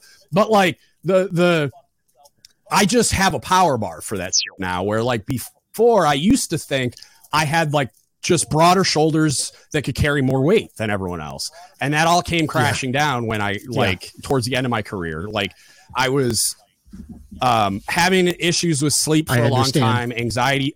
Yeah, anxiety followed. It like the thing that really got me was when I was standing diving officer of the watch on a submarine. It's the most senior listed watch station on a submarine. Long story short is you're effectively flying a submarine underwater. Think like flying an airplane. Like think about it like I'm the pilot. Like on newer boats, they actually call it pilot and co-pilot but like I'm piloting the submarine underwater, uh, and, and I'm responsible for ship safety, and it was terrifying. I was always concerned about uh, like what am I going to do wrong if there's a casualty. I'm going to fuck it up. People are going to die. Equipment's going to get damaged. The mission is going to suffer. Like just constantly catastrophizing this shit in my mind. And so like I would be uh, like uh. My off watch time, I'm in the casualty procedures. I'm in the operating procedures, just studying for what I see in the night orders for the next night's watch. Just like war- constantly worried that I'm not going to know what to do and I'm going to fuck up and fail everybody. So, and then I couldn't sleep, and then because of that anxiety and all that kind of. So that's where a lot of it came from. But uh, uh, some of it was just the the con- being in constant conflict with everything and everyone all the time. Being this guy that is yeah. I, I, was doing it on active duty. Like I was pushing back against some of the shit I saw in the Chiefs mess. I was holding Chiefs accountable inside the Chiefs mess. I was trying to be I ran the Chiefs season every year. I was on active duty because nobody would want to do it and they would do a shitty job anyway. So it's like just a fucking right. risk. I'll do it fucking because no one else is going to do it right. And I want to build Chiefs the right way.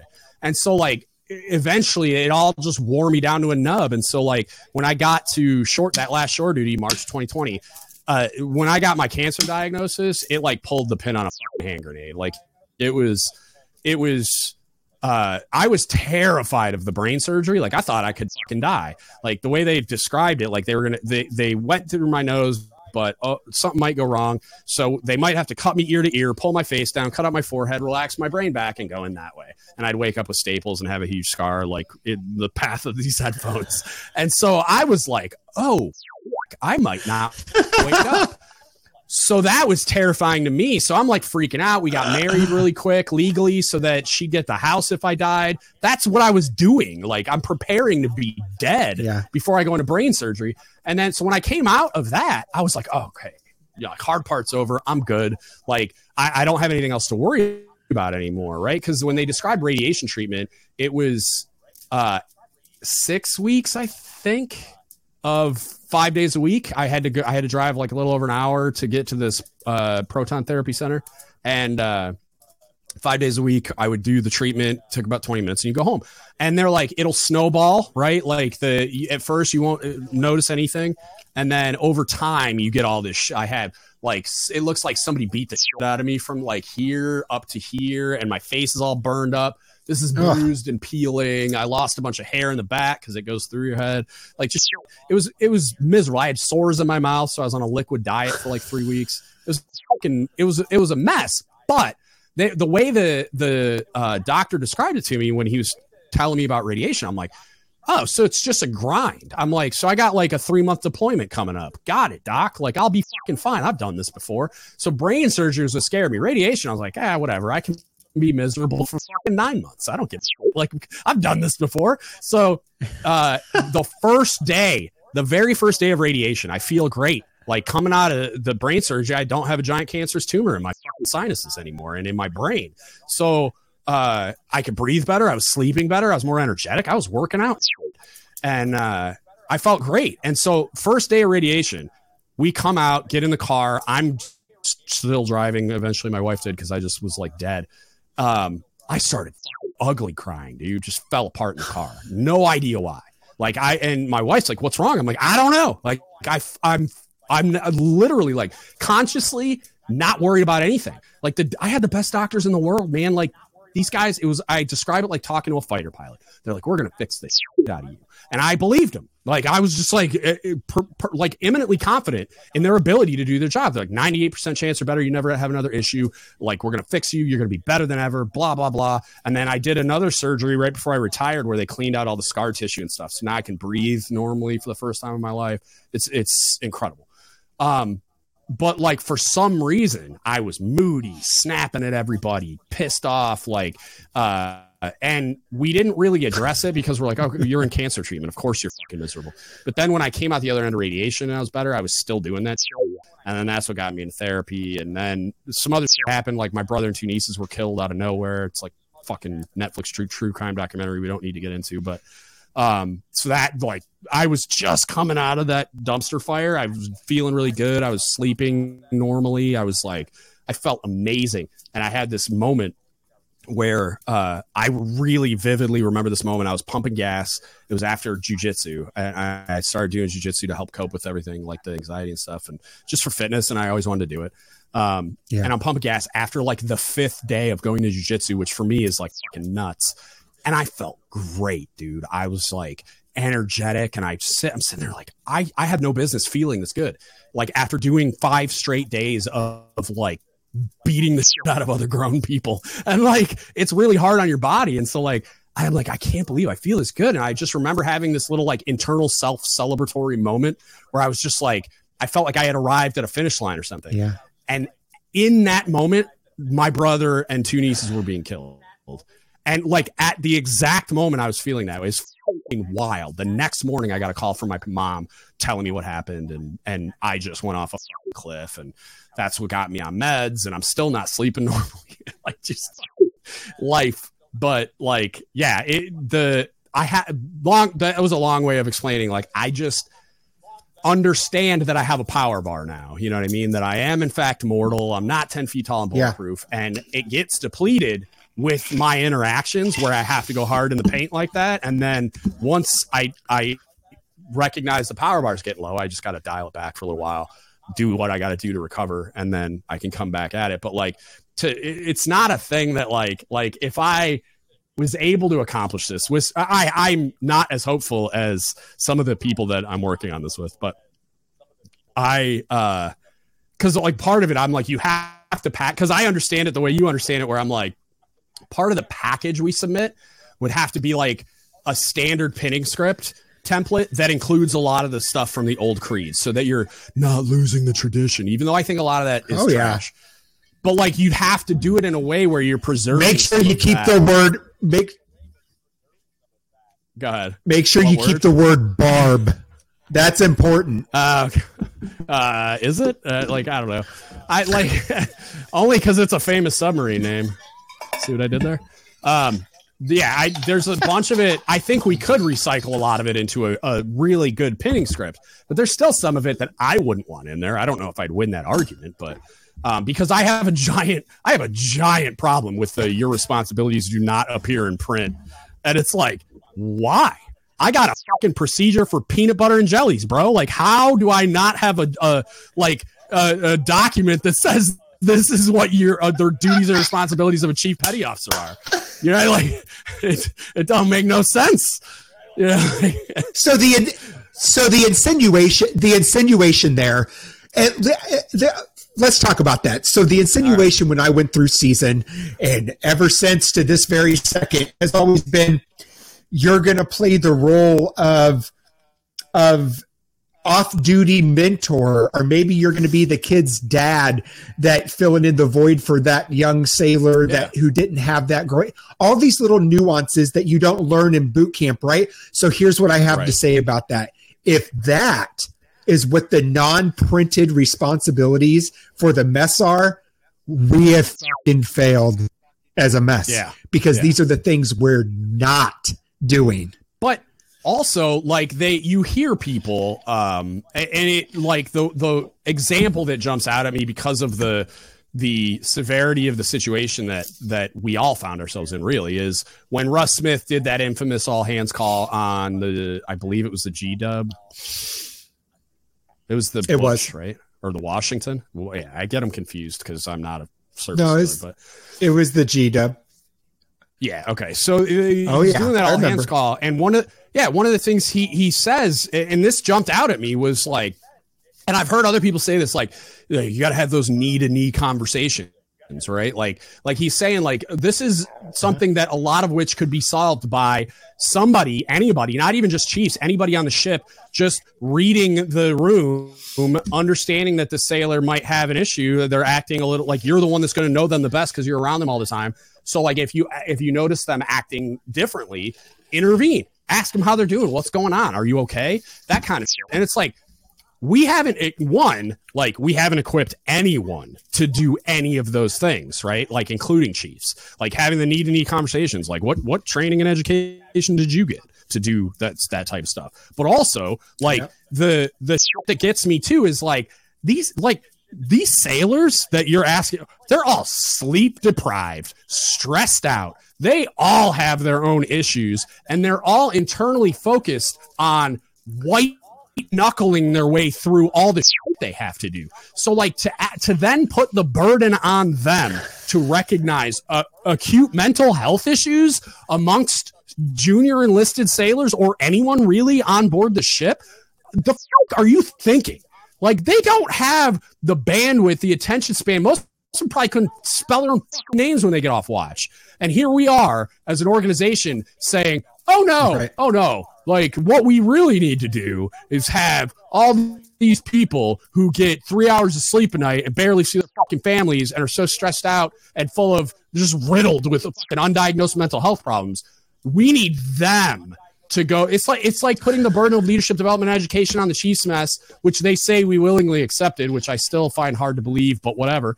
When they deleted all the uh, the uh, nav lead courses and shit because there was budget cuts at, at NITS, NETC. It's like I I on what fucking planet? Even if we had great manning and retention back then, on what planet is the Chiefs mess who's engaged in like running the ship and doing all these things that you they may or may not know they're supposed to be doing based on everything we just discussed.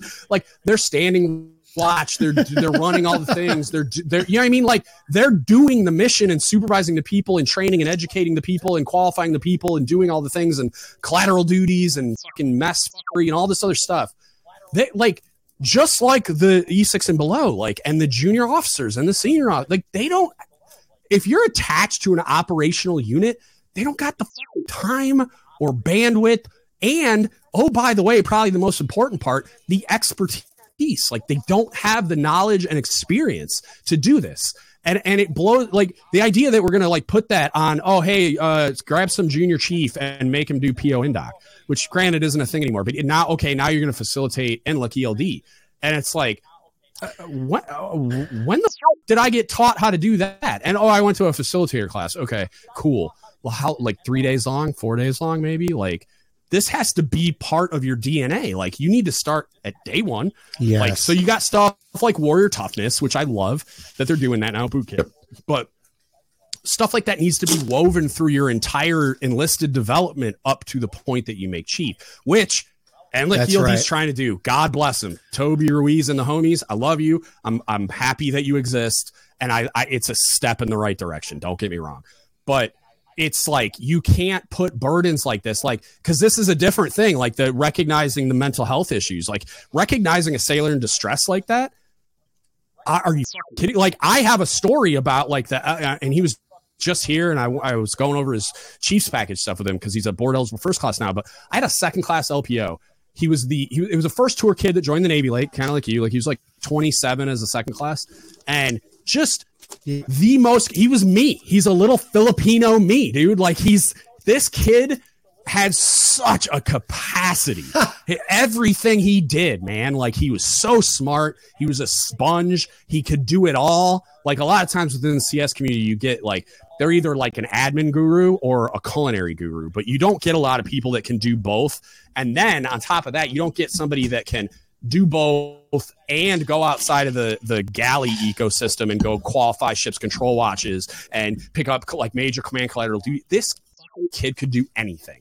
And i lost sight because i was so busy doing other and being distracted I, as a senior chief on my second chief store, I was so burdened with standing diving off the watch for eight hours a day, seven days a week, and collateral duties. I was a CMEO, I was a battle station drill inserter, I was an assistant ship's diving officer, I was standing in for the cob, I was doing all these all of none of which are my primary duty, right? So I was effectively just offloading my primary duty onto this first tour second class. And I had this moment. We were standing there's this little like square area by the freezer and chill box. We have a locker, and it's kind of like this area where you can pull off to the side. And because submarine P-ways are small, where you, it's like you don't stand in the P-way and block the P-way. So like we stood in this little like puka like off offset thing right by the chill box. It was like our little office. Um, Yep. And he was like breaking down almost crying because he was so stressed out because he was doing my job. He was doing his job. He was standing watch. I mean, this kid didn't sleep. And I just missed it until he broke down in front of me. So, like, on what planet are we equipped to rec? I didn't even recognize that I was unfairly overburdening this kid. It's not his job to do my job. I'm a department chief, a division chief, and I'm offloading a lot of this shit on a, a second class. And granted, like this kid is incredible, but it, you know, like he's also human. And I didn't fuck. I I didn't even. It didn't even click, and I immediately like went to my com like, "You gotta take me off the watchbill for a couple weeks. I need to be there for him and like take burdens and figure out a way to reorganize some shit because this isn't working and he's having a hard time." Blah blah. But like, what if I missed it? Like, what if what if he grinned and bared it until he really really couldn't anymore? And like something bad happened. Maybe I just lose him Right. to acute mental health issues and he gets treatment and he's okay. But maybe I lose him, lose him. And it's like I totally missed it, man. And I was dealing with my own too. And so it's like to put that burden on the people that are ex- it's like you're too close to the problem. It's like I'm a big fan of Jocko talking when he talks about detaching and getting like that 55,000 foot view or whatever. Like you got to detach so Yeah. that you have the vision, right? If you're in it, if you're attached to the unit, I, I by definition I cannot detach in that way, right? Like I, I can I can try, like I can try to learn that skill, right? But if I'm being honest, most people, because like the way they talk about it, oh, you just got to detach. It's like okay, like he talks about it a lot through the context of when he was an instructor and he would see it, and that was what like clarified that vision for him. That was the end of his fucking career. Was when he was running training for like the West Coast SEALs. So it's like it took you till then to develop that skill, and you were in a role where it was your fucking job to detach. So it's like you you're telling somebody like that's in it to detach and and try to see what's going on. And it's like okay, like he a lot of what he's he's describing is so that you can be a better tactical level leader when you're doing the thing, which I think is very achievable and relevant and all those things. But like when you're talking about like being on a ship in in that role, like detaching in that way where I can recognize those things, it's, it's like we're all like we're so undermanned and overworked that it's like I don't know that it's possible. I'm open to being convinced otherwise, Jocko, if you're listening, which you're not. But like I'm just like man, like it seems to me, it seems to me to be a completely unfair and and just unachievable ask by senior naval leadership. It's like this I I, don't understand why we're not sitting here talking about like creating a, a like an offshoot of Corpsman, or maybe it's like an NEC or something. Where and this might be real already. It probably is. Where you have like a mental health tech, where they're kind of like a submarine IDC, but like create a whole school where you Yes. just have mental health techs and embed them in units, and that's the most. Like that's the guy, the person that walks around the ship and and recognizes these things. Because like on a submarine, we have an IDC end of list. Like that's the entire medical department. They try to like train cooks to be emergency medical assistance team Yeah. dudes, but like most corpsmen are just like, yeah, whatever. You're stretching. Yeah, like, but like I had one doc that was really into it. He Yeah, wanted to yeah, send yeah. everybody to, to T triple C and stuff, but it was like the if you send me a, a second class mental health tech that can that I don't even want him staying a watch, man. I, I just want him walking around the submarine like when a chaps drops in, you know, like just walking around talking to the crew. Like just do that. And maybe there's some other things you can do. Like you can maybe do a collateral duty or something that you can drop when you need to go be a mental health person. But like something like that, like put, build something like that in where I have somebody just like walking around looking for it because it's like I just I don't and I don't even know if that will work. I'm not a I'm not an expert on this, but it's just like something. So there's got to be another mechanism because you can't put it on Chiefs. You can't. Like it's just not one. You've never provided so, anybody the education or or training, but also we're white knuckling it just like everybody else, even if the junior enlisted people don't see it. You know, like it, we just are. I am more concerned now than ever when it comes to this. Yeah. Uh, the Navy's op tempo isn't going to change regardless of retention and recruiting. Right. The Navy is 100%. the Navy and it is going to yep. run and it, if it needs more cogs in the wheel, then it's just going to grab hands that are already available and be like, grab onto this cog as do well, more. and grab onto yeah, this cog. Do more. And we are we we're thinning out any type of safety net that we had that you're discussing already, which already is very dire. It's already a dire situation. And now, not only is retention and recruitment at horrific lows right now, right? And yeah. that's a whole different discussion. Let's be very honest. Like, I'm not that guy that sits back and says, "This new generation," rah, rah. like I'm not that yeah. dude.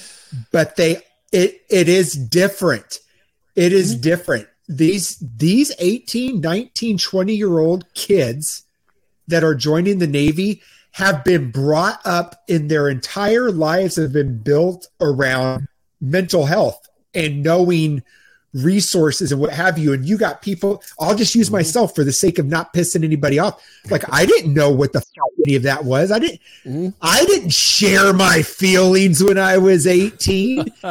and yeah and for some for some reason that made my our generation tougher and go getter and we mock the younger generation made us ignorant. Yet this is the exact thing. Yes! Yeah they're just yes. smarter than us. That's all that's happening. It's all that ever happens. They're just smarter because they're supposed to be. It's in a natural evolution. Oh my gosh so listen, I hate to be a dick, but I am looking at 42 missed calls from something oh, that I have bro. to deal with. Go, yeah. Don't even for a second. Is that like, we can do it again? Okay. We can, yeah, yeah, yeah. Don't even stress out about it, man. I'm okay. happy to like. I'm happy to do this again. This was super fun. Um, but yeah, that's. I'm really grateful that you let me on here, share my story. Um, if people want to know, going all the way back to the first long story that I started with two hours ago, if you uh-huh. want to know more about what we do, it's changeunchained.com. C H A N G E U N C H A I N E D dot com. We're on Facebook, Instagram, and TikTok. Please, okay. you can we're a 501c3. If you want to donate and help us, that's great. Mm-hmm. If you want to learn more, go to the website. That's it, brother. Definitely.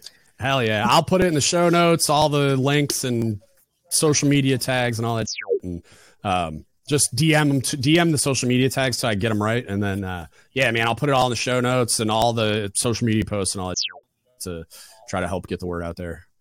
But I appreciate you, man. That's, this was super. You're the man, bro. Thank you so much for having me on here. Hell yeah. Thanks for doing it, man. I, I loved it. I loved it. Hell yeah. All right, I hope y'all enjoyed that. Uh, I, me and Troy had a great time. I'm super bummed because there's all these moments we like annotated the clip because uh, they would have been really, they would have been fun uh, clips to pu- publish on social media and stuff. But uh, unfortunately, uh, the video didn't play uh, play along. So Um, but great time. I'm sure we'll do it again. Try to get a stronger internet connection and and make sure everything's on stable footing, um, so that we get all get all the content. But uh, I really had fun talking to Troy, and I'm extremely confident we'll do it again. Uh, so yeah, you'll you'll definitely be seeing him again soon. Um, and I'll see if I can even rook Trey into talking to him as well. But uh, but yeah, um, as always, if you need anything from us, hit us up. Don't give up the ship podcast at gmail.com. You can Facebook message us, Don't give up the ship podcast, or you can DM us on Instagram, Reddit, or Discord at DGuts Podcast. If you want to support us, you can go to dgutspodcast.com. There's a donate button on the website, or you can go to Don't Give Up the Ship Apparel, dgutsapparel.com. Get yourself some naval pride and heritage gear you'll actually wear in public or you can go to patreon.com slash dgutspodcast uh, pick one of the five tiers and become a member today it helps us uh, tremendously with all the bills and expanding the platform so we really appreciate that uh, if you can't afford to spend any money, it's totally fine. Uh, just like, share, subscribe, and review on all the platforms for all the things.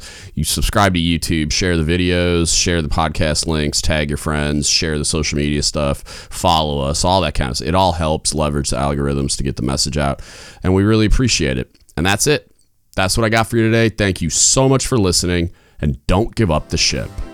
Hey, big shout out to our level 5 patrons, William McIver and Victoria Livingood, to all the other patrons, and everyone that supports us. We couldn't do it without you. You're allowing us to expand the platform, pay all these bills, and continue to push out just awesome content for you as much as is humanly possible. And we really, really appreciate you. Thank you so much.